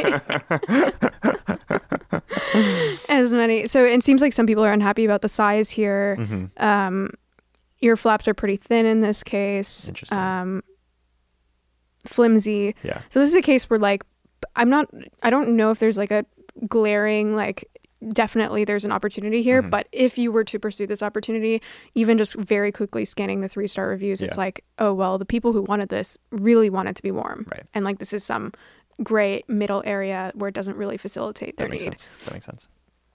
Yeah. Um, okay, so um, it seems like we've we've uh, very quickly invalidated the warm hat idea, which is cool. Like I actually like that we've we've crossed it off. Like now I don't have to wonder what if, you know? well, I mean, I should say like all that was obviously like very, very Yeah. cursory research, um, but it's also worth doing some of this research to have a sense of size. And you know that's a, an example where like someone actually and someone has right created a small business around this. But it's also helpful to understand as you're looking at these things, Mm-hmm. it's not just the trend, but it's like how you know are you looking to create a multi-million dollar business or Yeah. it's like you actually just want to solve your own problem Mhm. and maybe you know create like a lifestyle an business on the, on the side yeah. yeah. etsy by the way is like huge i bet there's let's look Yeah, i wonder if there's um warm warm hats on Etsy. Yeah, there's probably like some some guy who just like makes millions of dollars like making warm hats on. you know the, the craziest thing is i've gone further down the etsy rabbit hole is the amount of um, hyper personalized content Mhm. um, that's like the biggest thing on etsy people like will create these like puzzles for babies and Mm. you know bridal things Mhm. everything's just like personalized Mm. um, the top stores on here so warm baseball caps so we see that same 320 that's from that same extension keywords everywhere um, so i'm not corduroy. I don't. oh these ones Oh, there we go. go everyone has the same idea, 678 reviews i mean that's not that low um, but it's the forty three dollar hat, which is a lot. i have a pretty fundamental question for you if you don't like the ear flaps Yeah. How were you envisioning to be warm is this just like a thicker Look, I'm just the idea guy, you know. like other people can do the execution here. Because at first when you said it, I was like, is he thinking like heating? Yeah, I'm thinking like that. it's like lined. It's like lined with uh Okay. because one of the things is wind comes through and that makes it that makes it cold and then um yeah, I feel like if it was lined with something it would just like retain a little bit more heat. So it's like it's not supposed to be as warm as a beanie, but it's like it's a bit better. Okay, Yeah. so a thick hat. Yeah. we can look with that three up too. C's, that's the domain. Thick Thick hat. cap. I mean, I- I feel like there's probably no search volume for this, but let's check.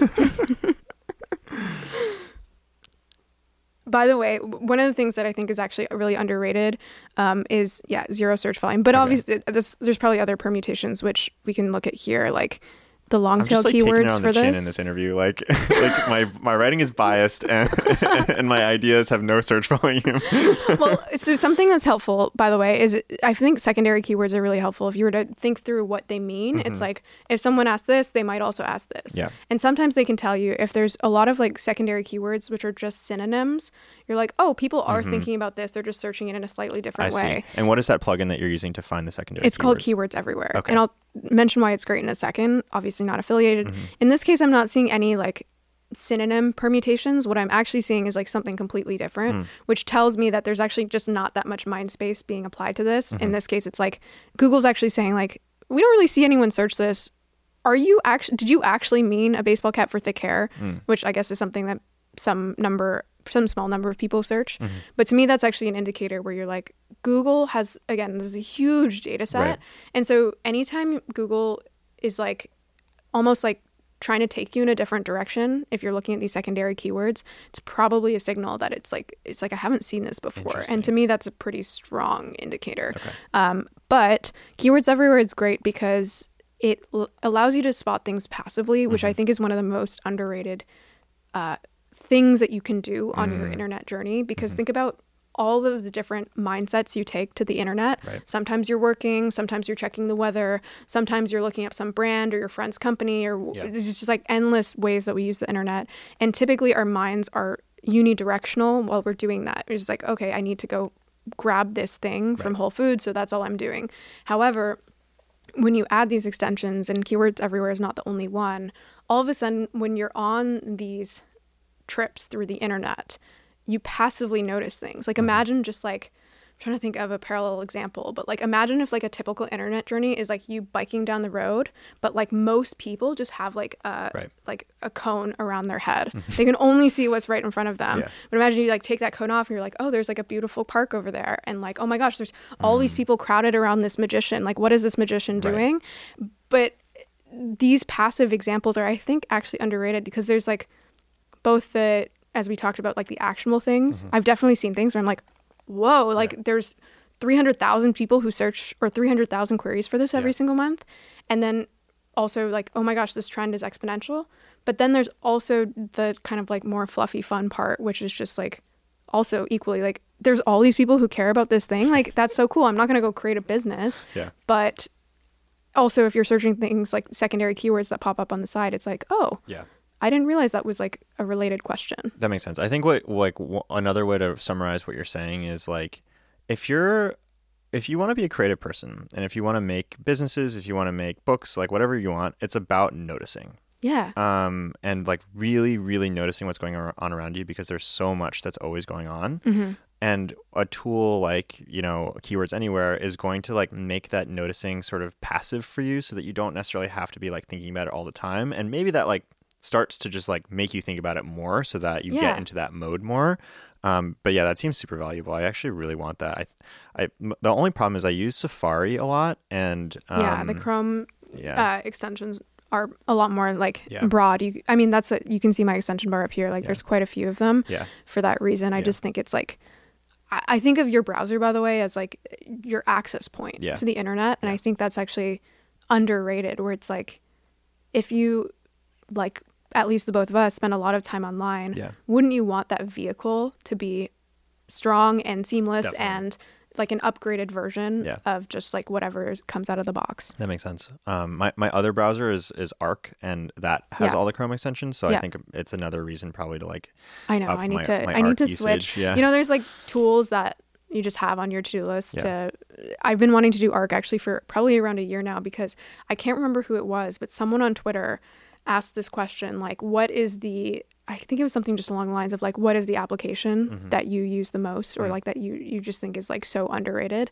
And the two tools that I saw pop up there were Descript, which I use daily already, and then Arc. That's and really I was like, I, I gotta try it. I love that. Yeah. Uh, cool. It's great. You should definitely check it out. I'm full disclosure. I am a small angel investor, Ooh. so I'm biased, but yeah, it's great. I mean, can we just quickly talk about the concept? I feel like is Yeah. is amazing. Just this idea that like all of our internet journeys, like moving to the cloud, like the idea of a the same way we were talking about how appliances are like absorbed into this one phone. Yeah. It's like all of our work online, like actually n- no longer needs your individualistic computer. Eventually, Yeah. like they talk about that, Totally. like like the internet computer. Yeah, totally. They're doing that. They have a lot of really cool AI stuff. I think if you're like specifically for internet rabbit holes, it is like the best organizer of like lots of tabs and, and all that kind of stuff. And one of the features they have that I really love is it like if you leave tabs open f- overnight, it like automatically cleans them the next day, and you can go find them. I didn't know that. But it's like so much cleaner. Okay, yeah. that's like a thesis I have. I think there's there should be this um, whole suite of products of software products that deal with expiry. Hmm. Um, yeah. and if we talk about we're both tech optimists. One of the unfortunate downsides of technology is that there is no cleaning mechanism mm-hmm. native, right? So if you think about like if you live in a house and you hoard, you see all your stuff around you and you like you're like I can't deal with this anymore. But software allows us to abstract that. So things just pile up and then we mm-hmm. also like just accept, oh, I have all these emails in my inbox. I have to get to them Right. eventually. But I, for example, I, I don't use it nearly enough now, but I had set up something in Notion that was like a to do list and it was an expiring to do list where I just decided, Hmm. oh, if, if I haven't checked this off in 30 days, then it disappears. And I think that's love that. actually like a whole range of products could be designed just around this idea of Me too. I've been on that on that vibe for a long time. Like that's sort of what this whole Sparkle thing is about, like the the automatic cleaning of files and all that kind of stuff. Um, that's I, I think it's it's so important and it's like really magical when it works. yeah. Um, okay, so I, I want to just make sure we, we we we pick we pick a product and and we go down we go down a rabbit hole. We've done a little bit of the of the baseball cap. We can keep going with that if you if you're psyched about it. My my last um.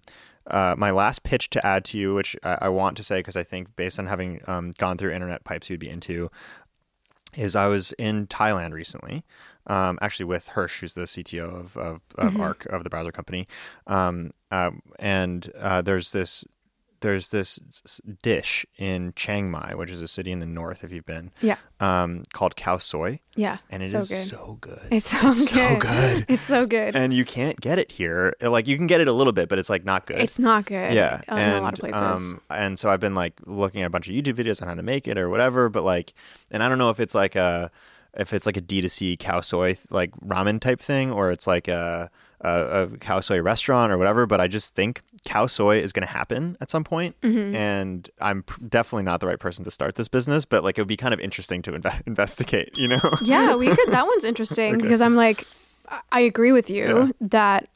I mean, this is like a whole nother like tangent of just.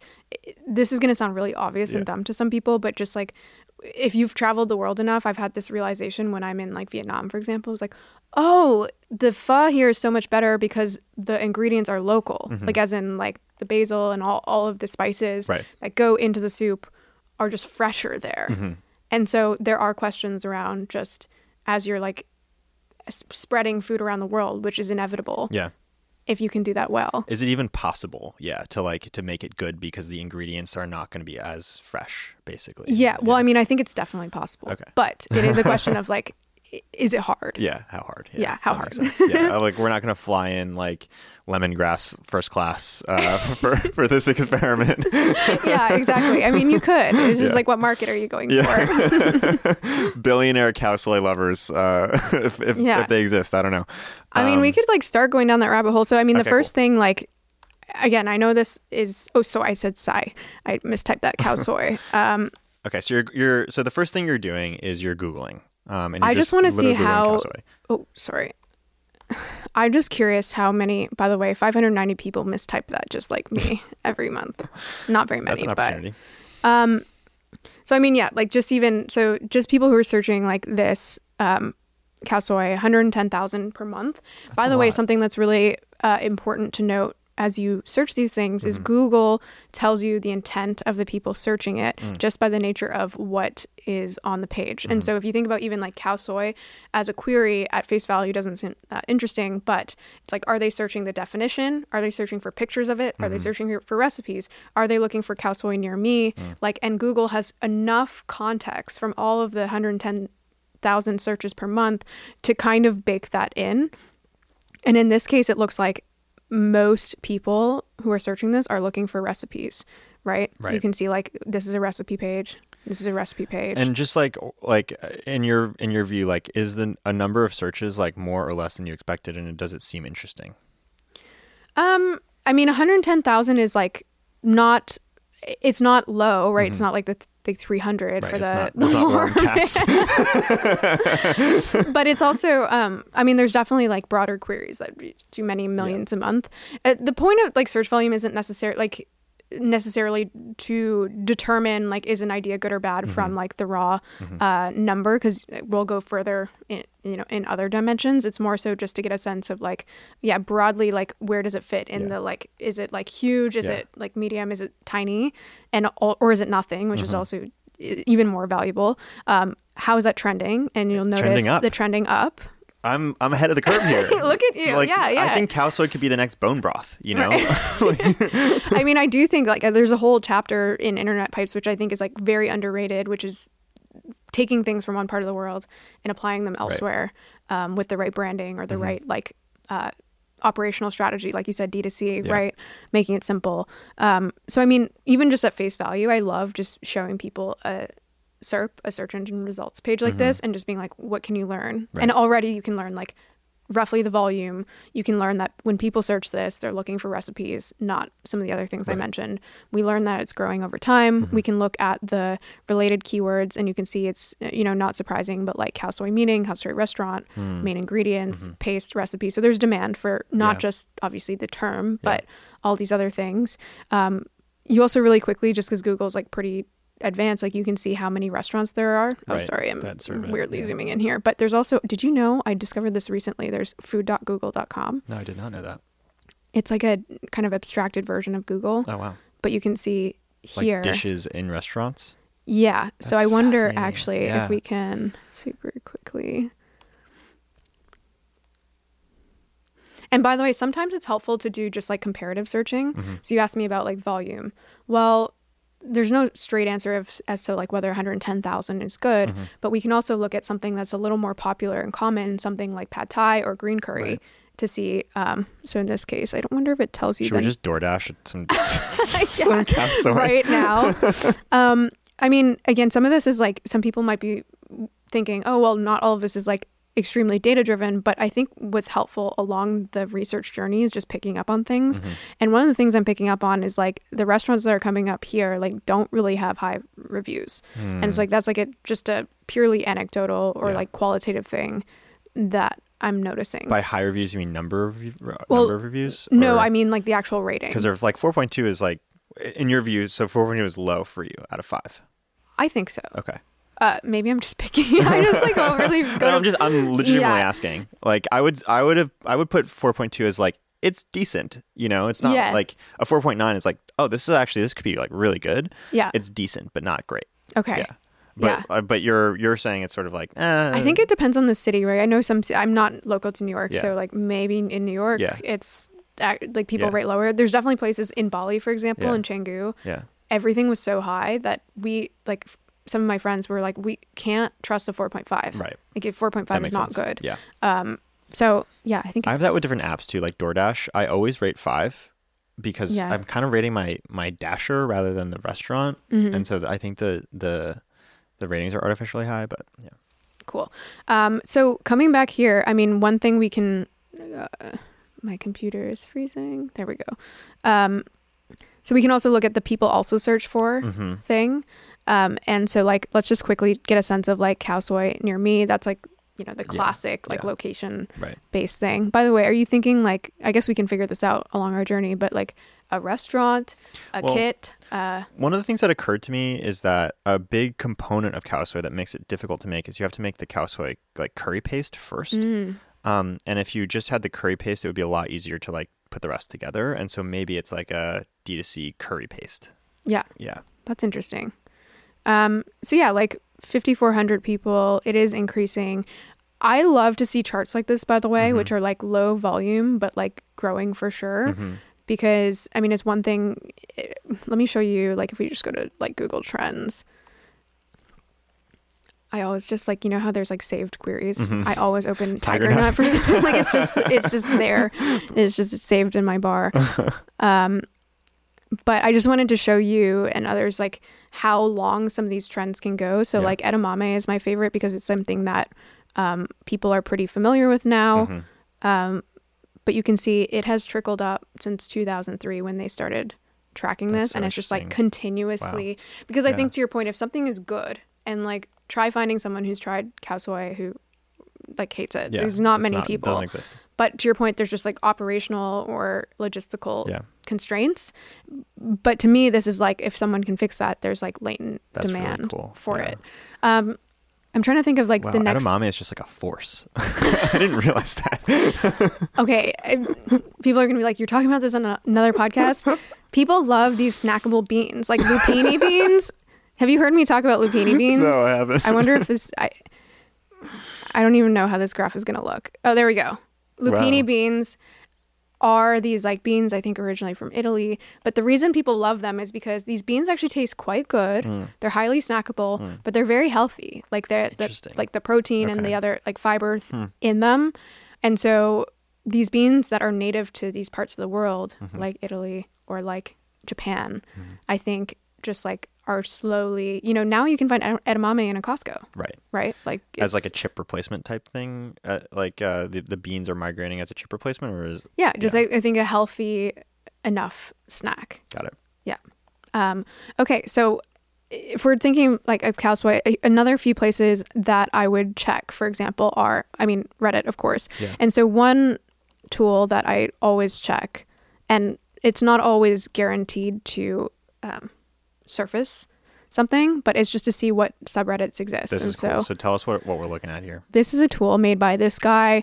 Um, his last name is anvaka, so that's you know why it's like his GitHub. Mm-hmm. He didn't really name it, um, but it's a tool where you can see the interconnections on Reddit Mm. in any given subreddit, and so we can. St- I typically start with something broad that I know exists. So, Mhm. for example, r slash Thailand. Mm. And then once this does its whole animation, you can see the like related subreddits. This Mm. one doesn't seem as interesting, but you can kind of see like what What's potentially. Let's go TFL? to That's interesting. Vaz forums. TEFL. Isn't this the edge like people who go as teachers like Oh, um, interesting. Okay. to Thailand? But yeah, I mean, one interesting part of this little rabbit hole is purely just what other subreddits exist. Yeah. And by the way, the same person who made that um, also made this map of Reddit, Mm. which is I use both often because they, for whatever reason, don't always function exactly the same.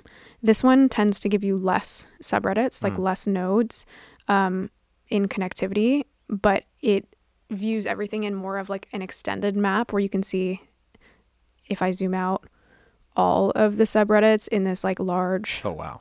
you can see it's kind of like a a world map, right? That's like so cool. yeah, so you can see where, like, of all things, like r slash Thailand is in this thing, which is kind of in travel land, Ah. but also like kind of next to parenting, interestingly enough, and like, yeah. How did they make this? Um, I think he's just like a machine learning engineer because if you look at a lot of his, pro- he's done this in really interesting ways. He's Uh-huh. like another one of these like top five creators Yeah. for me who just does this for fun. But he's got another tool, for example, where he's done the same thing for Google queries, where it's like X versus Y, Mm, and so mhm. you can see for like any given thing, a, a product, what are the Comparison. most obvious close ties? Mm. Uh, yeah, for comparison. Mm. Um, so he just he has another one by the way, like another product on his GitHub where basically he's like taken maps of places and Mm. then just di- distilled it down into this like really basic street view Interesting. and it, people like print them on cup on mugs Mm. and posters and it, it- he's just really fascinating That's fascinating. but coming back to r slash thailand we can also go to chiang mai so you can click any of them and just see like sometimes it changes and Yeah. you start to see new connections but in this case it doesn't it seems like I can't believe there's not a specific khao soi subreddit. oh thai food but see there's thai Okay. food Okay. what can we learn from that um see and then now we are actually see we we're kind of getting into a thicker part of the internet hmm um where now we see thai food but we also see things like korean food or japanese food vietnamese asian Mm. eats is a subreddit on its own mhm, mhm. um you also see i think i saw something here cooking videos recipe inspiration um, there's a subreddit called shitty ramen right and so by the way i think we talked about like not ignoring the silly Yeah. i would say when you're going down these internet rabbit holes it's equally important to not ignore um, just like what you find interesting Right. as in like if you're going down specifically to validate this like idea of khao soi yeah. not to feel like you you can't Mm. explore outside of that, Yeah. if that makes sense. Mhm. Um, and then also interesting things like kombucha's up here on the left hand side, sushi abomination, Mexican food gore. By the way, like to me, I'm seeing like something really interesting here, which is like kind of the flagship co- foods of some of these places Mm. have, um, you could almost say super fans Mhm. who really take offense to like when it's done badly. Mhm. And That's so interesting. that's that's interesting Yeah. to me. Um, you also see things like recipe gifs, which is huge. By the way, do you know this whole rabbit hole? Um, I think due to partially the um, the ridiculousness of recipes online, people started creating recipe gifs, which were just like super. And you see this on TikTok as well, but that's like a big community. Um, not so much on Reddit, but I think things like Tumblr, where people just post recipe gifs instead of the long. It's like step one, step two, but it's like in Yeah, you like, just really watch cut it. up, you like, just really- watch watch the yeah. actual thing happening. Um, yeah, so I'm seeing a lot here. Um, we can take it in a few different directions. Like we can, for example, one direction you can do is you can go to r slash Thai food, Mm-hmm. and you can use tools like subreddit stats or Gummy Search to see the top voted posts over time. So you can get a sense of Mm-hmm. like sometimes it's obvious, like maybe it's all pad Thai, but I bet you it's not in this case. And Mm-hmm. You can see like what people are actually talking about. Mm. If I pull up Gummy Search, for example, you can let's What just is pull Gummy up. Search? It is a, a Reddit tool. Okay. Um, and you can you can see I've got a few saved audi- audiences when this opens, but you can, for example, um, add an audience. So make a new audience, and I'll just put Thai food. And you can Hmm. add multiple um, communities here, which can be helpful because, for example, if we were actually just trying to uh, compile the learnings from what I just noticed about like there's one about like sushi abomination and there's other ones about like other kinds of food gone wrong. Yeah. We could, for example, add all of those. In this case, I'm just going to add r slash Thai food to start. Um, and this is where we can start to learn. This is a relatively small subreddit. So how many people? 10,000 subs. Like, yeah, it's pretty small. Yeah. Um, but this is where you can, if you go to, you open up the subreddit here. Again, this is a smaller subreddit, so I don't know if you're going to learn as much, but you can see uh, keywords that are in here, uh, posts, and like you know specific days or whether it, it's like posts tend to do better with images, etc. You can see the kind of people in here in the subreddit. Uh, in this case, again, small subreddit, so we're not seeing too much. But you can also um, the thing that Gummy Search does that's different from something like a subreddit stats is if I go to themes, um, and it can be again not always the best for smaller subreddits, but it, they've basically broken down um, top content so you can see automatically like what are people talking about, what is the most up, That's interesting. upvoted. So let's just see browse top posts. And what they've done is they've applied AI as well, so you can look at patterns. Mm. So it'll basically be like, what are the what are the themes that we're seeing the most on here? Um, so this is just the pure view of just like top voted Kapow submissions. Moo Kai Dao, my death Romeo. I've, I mean, I'm with I'm with that person. I, Right? it's Yeah. so good. Yeah, they and then- spelled it wrong, but like it's fine. Let's see here. So for example, 96 submissions. Let's just see find patterns what it says. And um, basically, the, like to me, this is not super interesting. But sometimes something will surface about like the patterns. There was one, for example, where it was like Europe Fire, the subreddit, Yeah.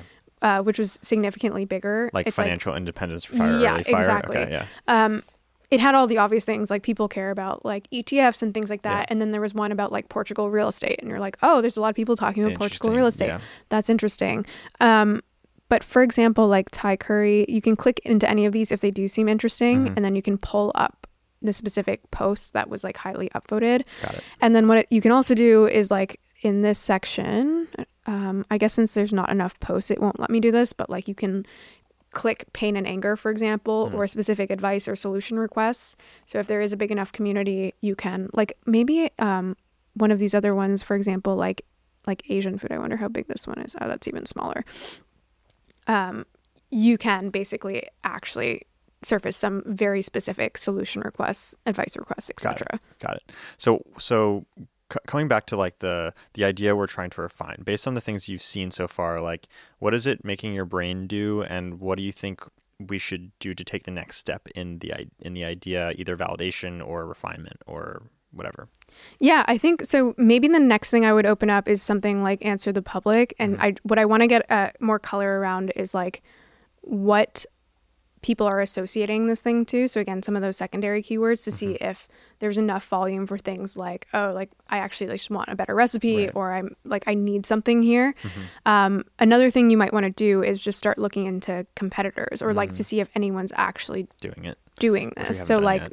we can look up like like khao soi um like recipe kit or something Mm-hmm. like that and not so much for the volume but to actually see Who's doing it? um who's doing this and um Yeah. you can see a few so then you would take something like some of these kits and either put them into a tool like Similarweb to see the um the volume the Mm. number of page views they have a month or you can also look into i see some of these on amazon for example and so i would be interested in pulling up something like a jungle scout to see how much they're actually doing.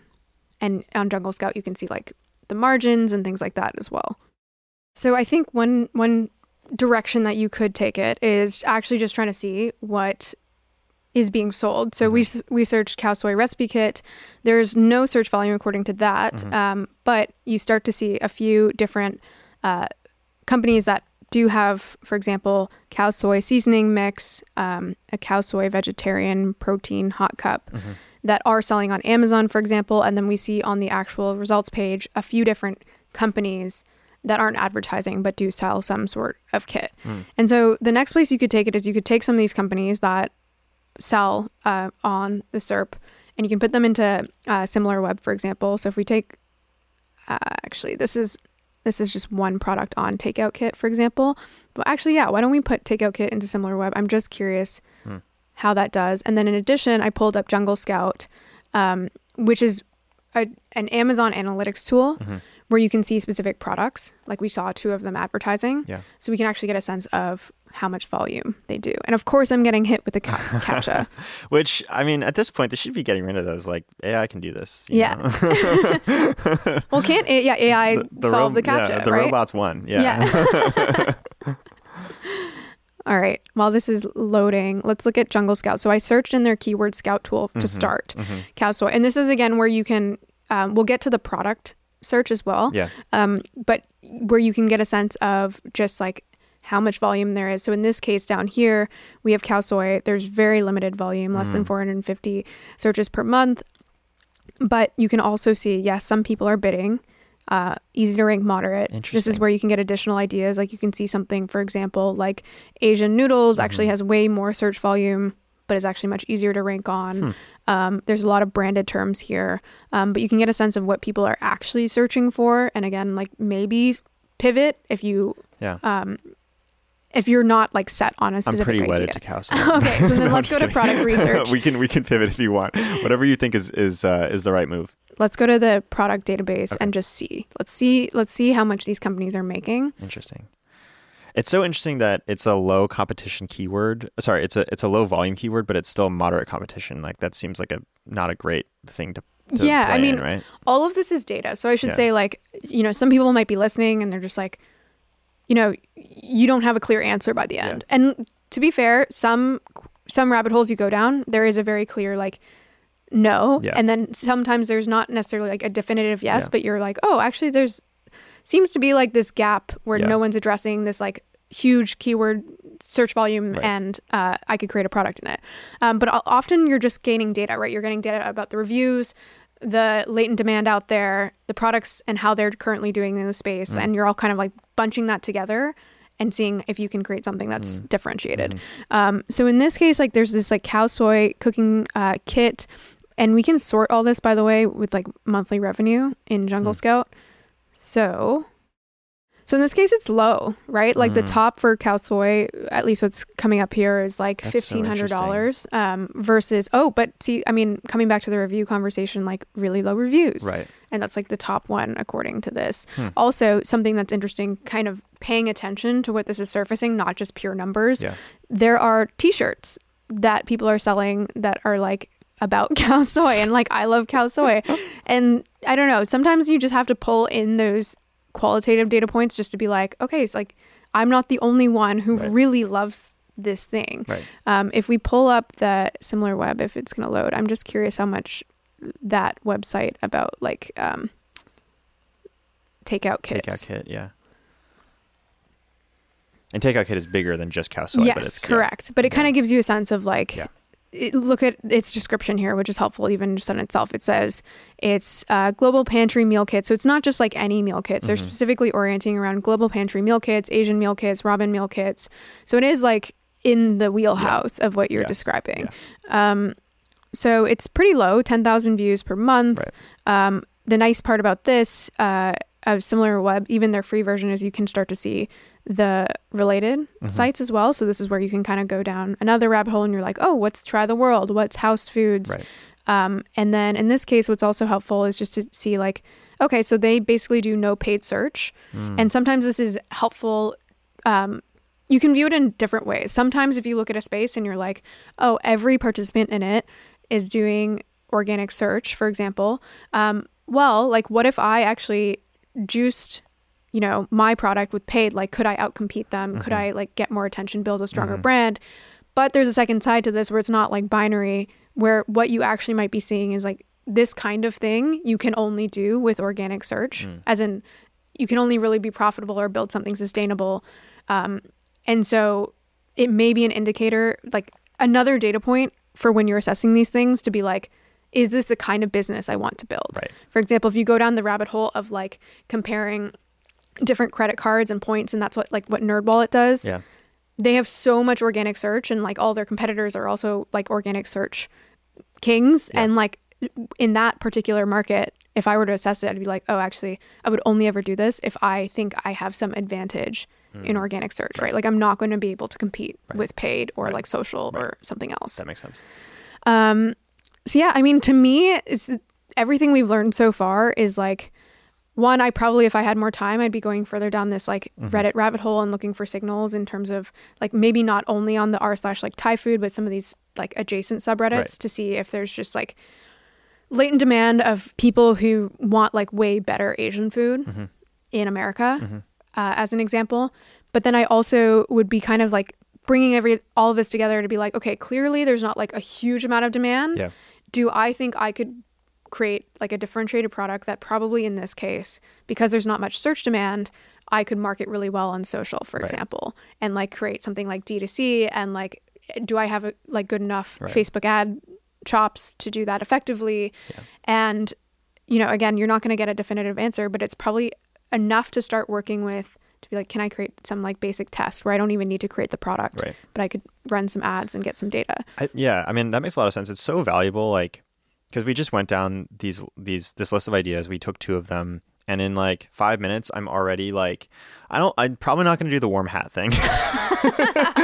if you pursue the warm hat thing after our like cursory research, you just want that product. Yeah, I just you sort of want, want it. Product. Yeah, and then I think for the khao soi thing, like the vibe I'm getting is khao soi is going to happen. Khao soi is like it's it's inevitable, right? And then I have to like I have to do this calculus of like am I going to be the leader of the khao soi movement? Are you going to be the khao soi and, king? like, obviously not. um, but like, I feel like what I'm seeing, like looking at that chart, is probably in five years or 10 years, that chart will have continued that trend and mm-hmm. someone will do that. And that's like an interesting thing to, to, to, pay attention to. And it might be an opportunity later on down the road once it's like a little bit bigger and there's more search volume and there's, there's all yeah. that kind of stuff. But um, the like, I don't know, 5, 10, 20 minutes we spent now saves like so much time in like, I don't know. I think an alternative route would be just like go and makes make a bunch of khao soi paste and then like maybe start a restaurant or whatever, which like sometimes that that is actually the right move because like you just all you really want to do is like make the best khao soi and in that case like you shouldn't you don't need to do the, the search yeah. engine because you want to be the, you want to build that movement you want to build a movement yeah. of it yeah, yeah. Um, and sometimes like you want to obviously know is there an actual market here is there a business to be built here and i think what we found is like there could be but it's going to take a long time and it probably right now is not the right time and that's such a valuable thing to know yeah and and again, you can go way deeper down the rabbit hole, yeah. but I think to your point, even just these like few data points, I think the way you describe the picture is accurate. Yeah. And people just need to decide from these data points, is this the kind of business I want to build? Like, yeah. where are we on the the curve? Yeah. Is it going up or down?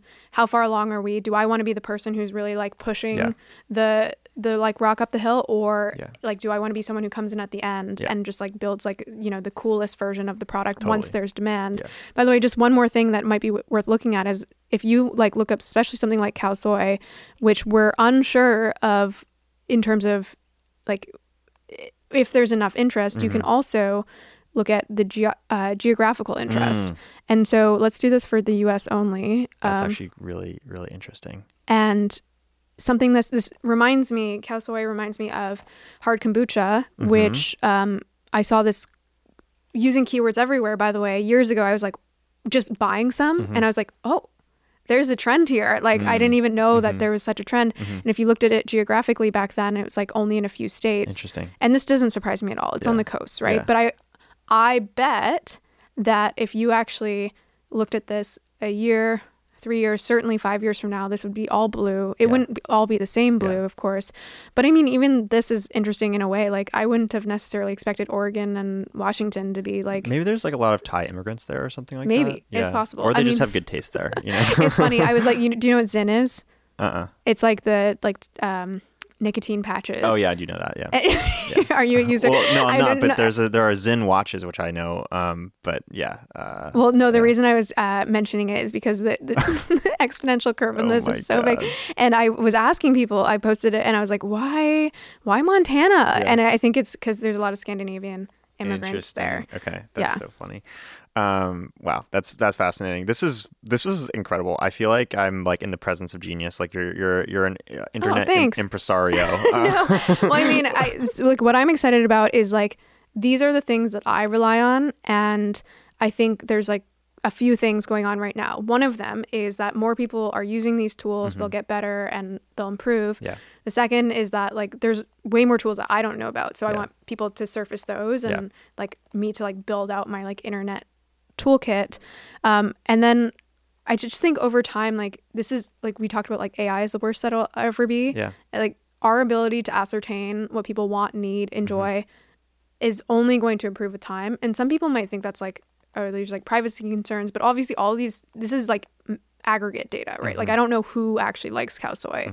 I just have a sense of that it's desired potentially. yeah, And I think ultimately the reason I'm excited is because I hope that as more people use this, we actually get better products, Yeah. right? Yeah. Like if, if people actually understand not just where demand is, but there's other tools we can use to more so gauge like again, like not just creating a khao soi kit, but like if I were to do that, how would I do that Mm-hmm. to make it better? totally. I love that. That that that makes a lot of sense. Um, and it I don't know, it makes me really excited for like what these tools are going to look like in five years or something like that.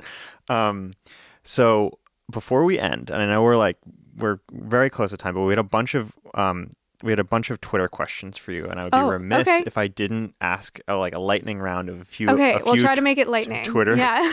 questions. do it for for the Twitter. Okay, cool.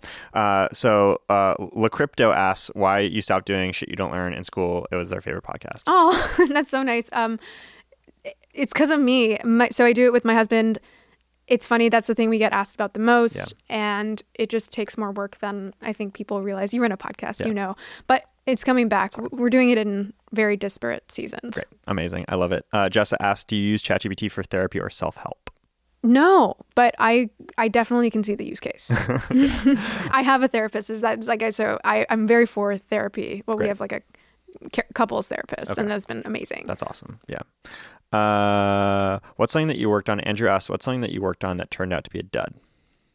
Oh. I mean, it- go to my product hunt. All my first projects are like not. It's interesting because they're very much of that ilk of internet products, like you know, I mentioned. It's like it's a project. Yeah. So funny that those two words, by the way, mean different things, like product and project. Um, and sometimes they're interchangeable and sometimes they're not. But um, if you look at a bunch of my early projects, like Nomad Hub- was my first one after I learned to code. Is like no one needed it. so, so yeah, there's tons of random. Everyone who makes yeah. stuff has that graveyard of stuff they made that was terrible. So yeah. Yeah. Uh, okay, last one. What is a habit or, or what is a habit or action she's intentionally stopped that has helped her productivity, mindset, or health? From David. Um, I saw this one and I thought about it, and I'm actually not sure. Hmm. But there's one thing that I probably my husband's been trying to get me to to do this, and I think he's right, which is I very much am an inbox zero person. Mm-hmm. Um, but I also do things like I will uh, use Superhuman to like take all my newsletters and like I read them on Sundays, for example. Yeah. But uh, talking about this like weight that the internet can create sometimes, um, this like requirement to like read all your newsletters or to like get to things, I think is like not great Yeah. for me. Over mm-hmm. time, I'm like, why do I feel the need to respond to everyone? Mm, why do I mm-hmm. feel the need to read like every version of Numlock every Yeah. single week? And it's Yeah. like, I think actually I need to like reverse some aspect of that. That's really interesting. I'm the opposite. I like don't respond to any emails, and I feel tremendous guilt and shame about it all the time. and I like want to get better. Well, So- I don't. I'm not necessarily good at responding to people quickly. Yeah. I just like I f- I kind of put it away, and it, it's yeah. like a weight on your Yeah. life to be like, oh, you you do have to like get through all these emails. Versus Cal is more just like, you know, the kind of person that he's like he says like ten thousand emails, Yeah. and he's like, Whatever. what's the problem? Yeah. and I'm like, there's a problem. That's great. Well, I think this is this is a great place to end. We've covered so much. This is an incredible interview. Um, we we had more stuff planned. Like we were going to go into some more, uh, you know, using AI for for more research stuff. But we'll have to do maybe a part two. yeah. Um, After our like warm baseball cap project, you know, it's like a year from now. I'll have more business ideas for you. You know, we'll find something that we can validate. And Yeah, yeah, um, yeah. yeah. But this is really great. Um, I really appreciate you coming out. Thanks. This was so fun. Yeah, cool. See you next time.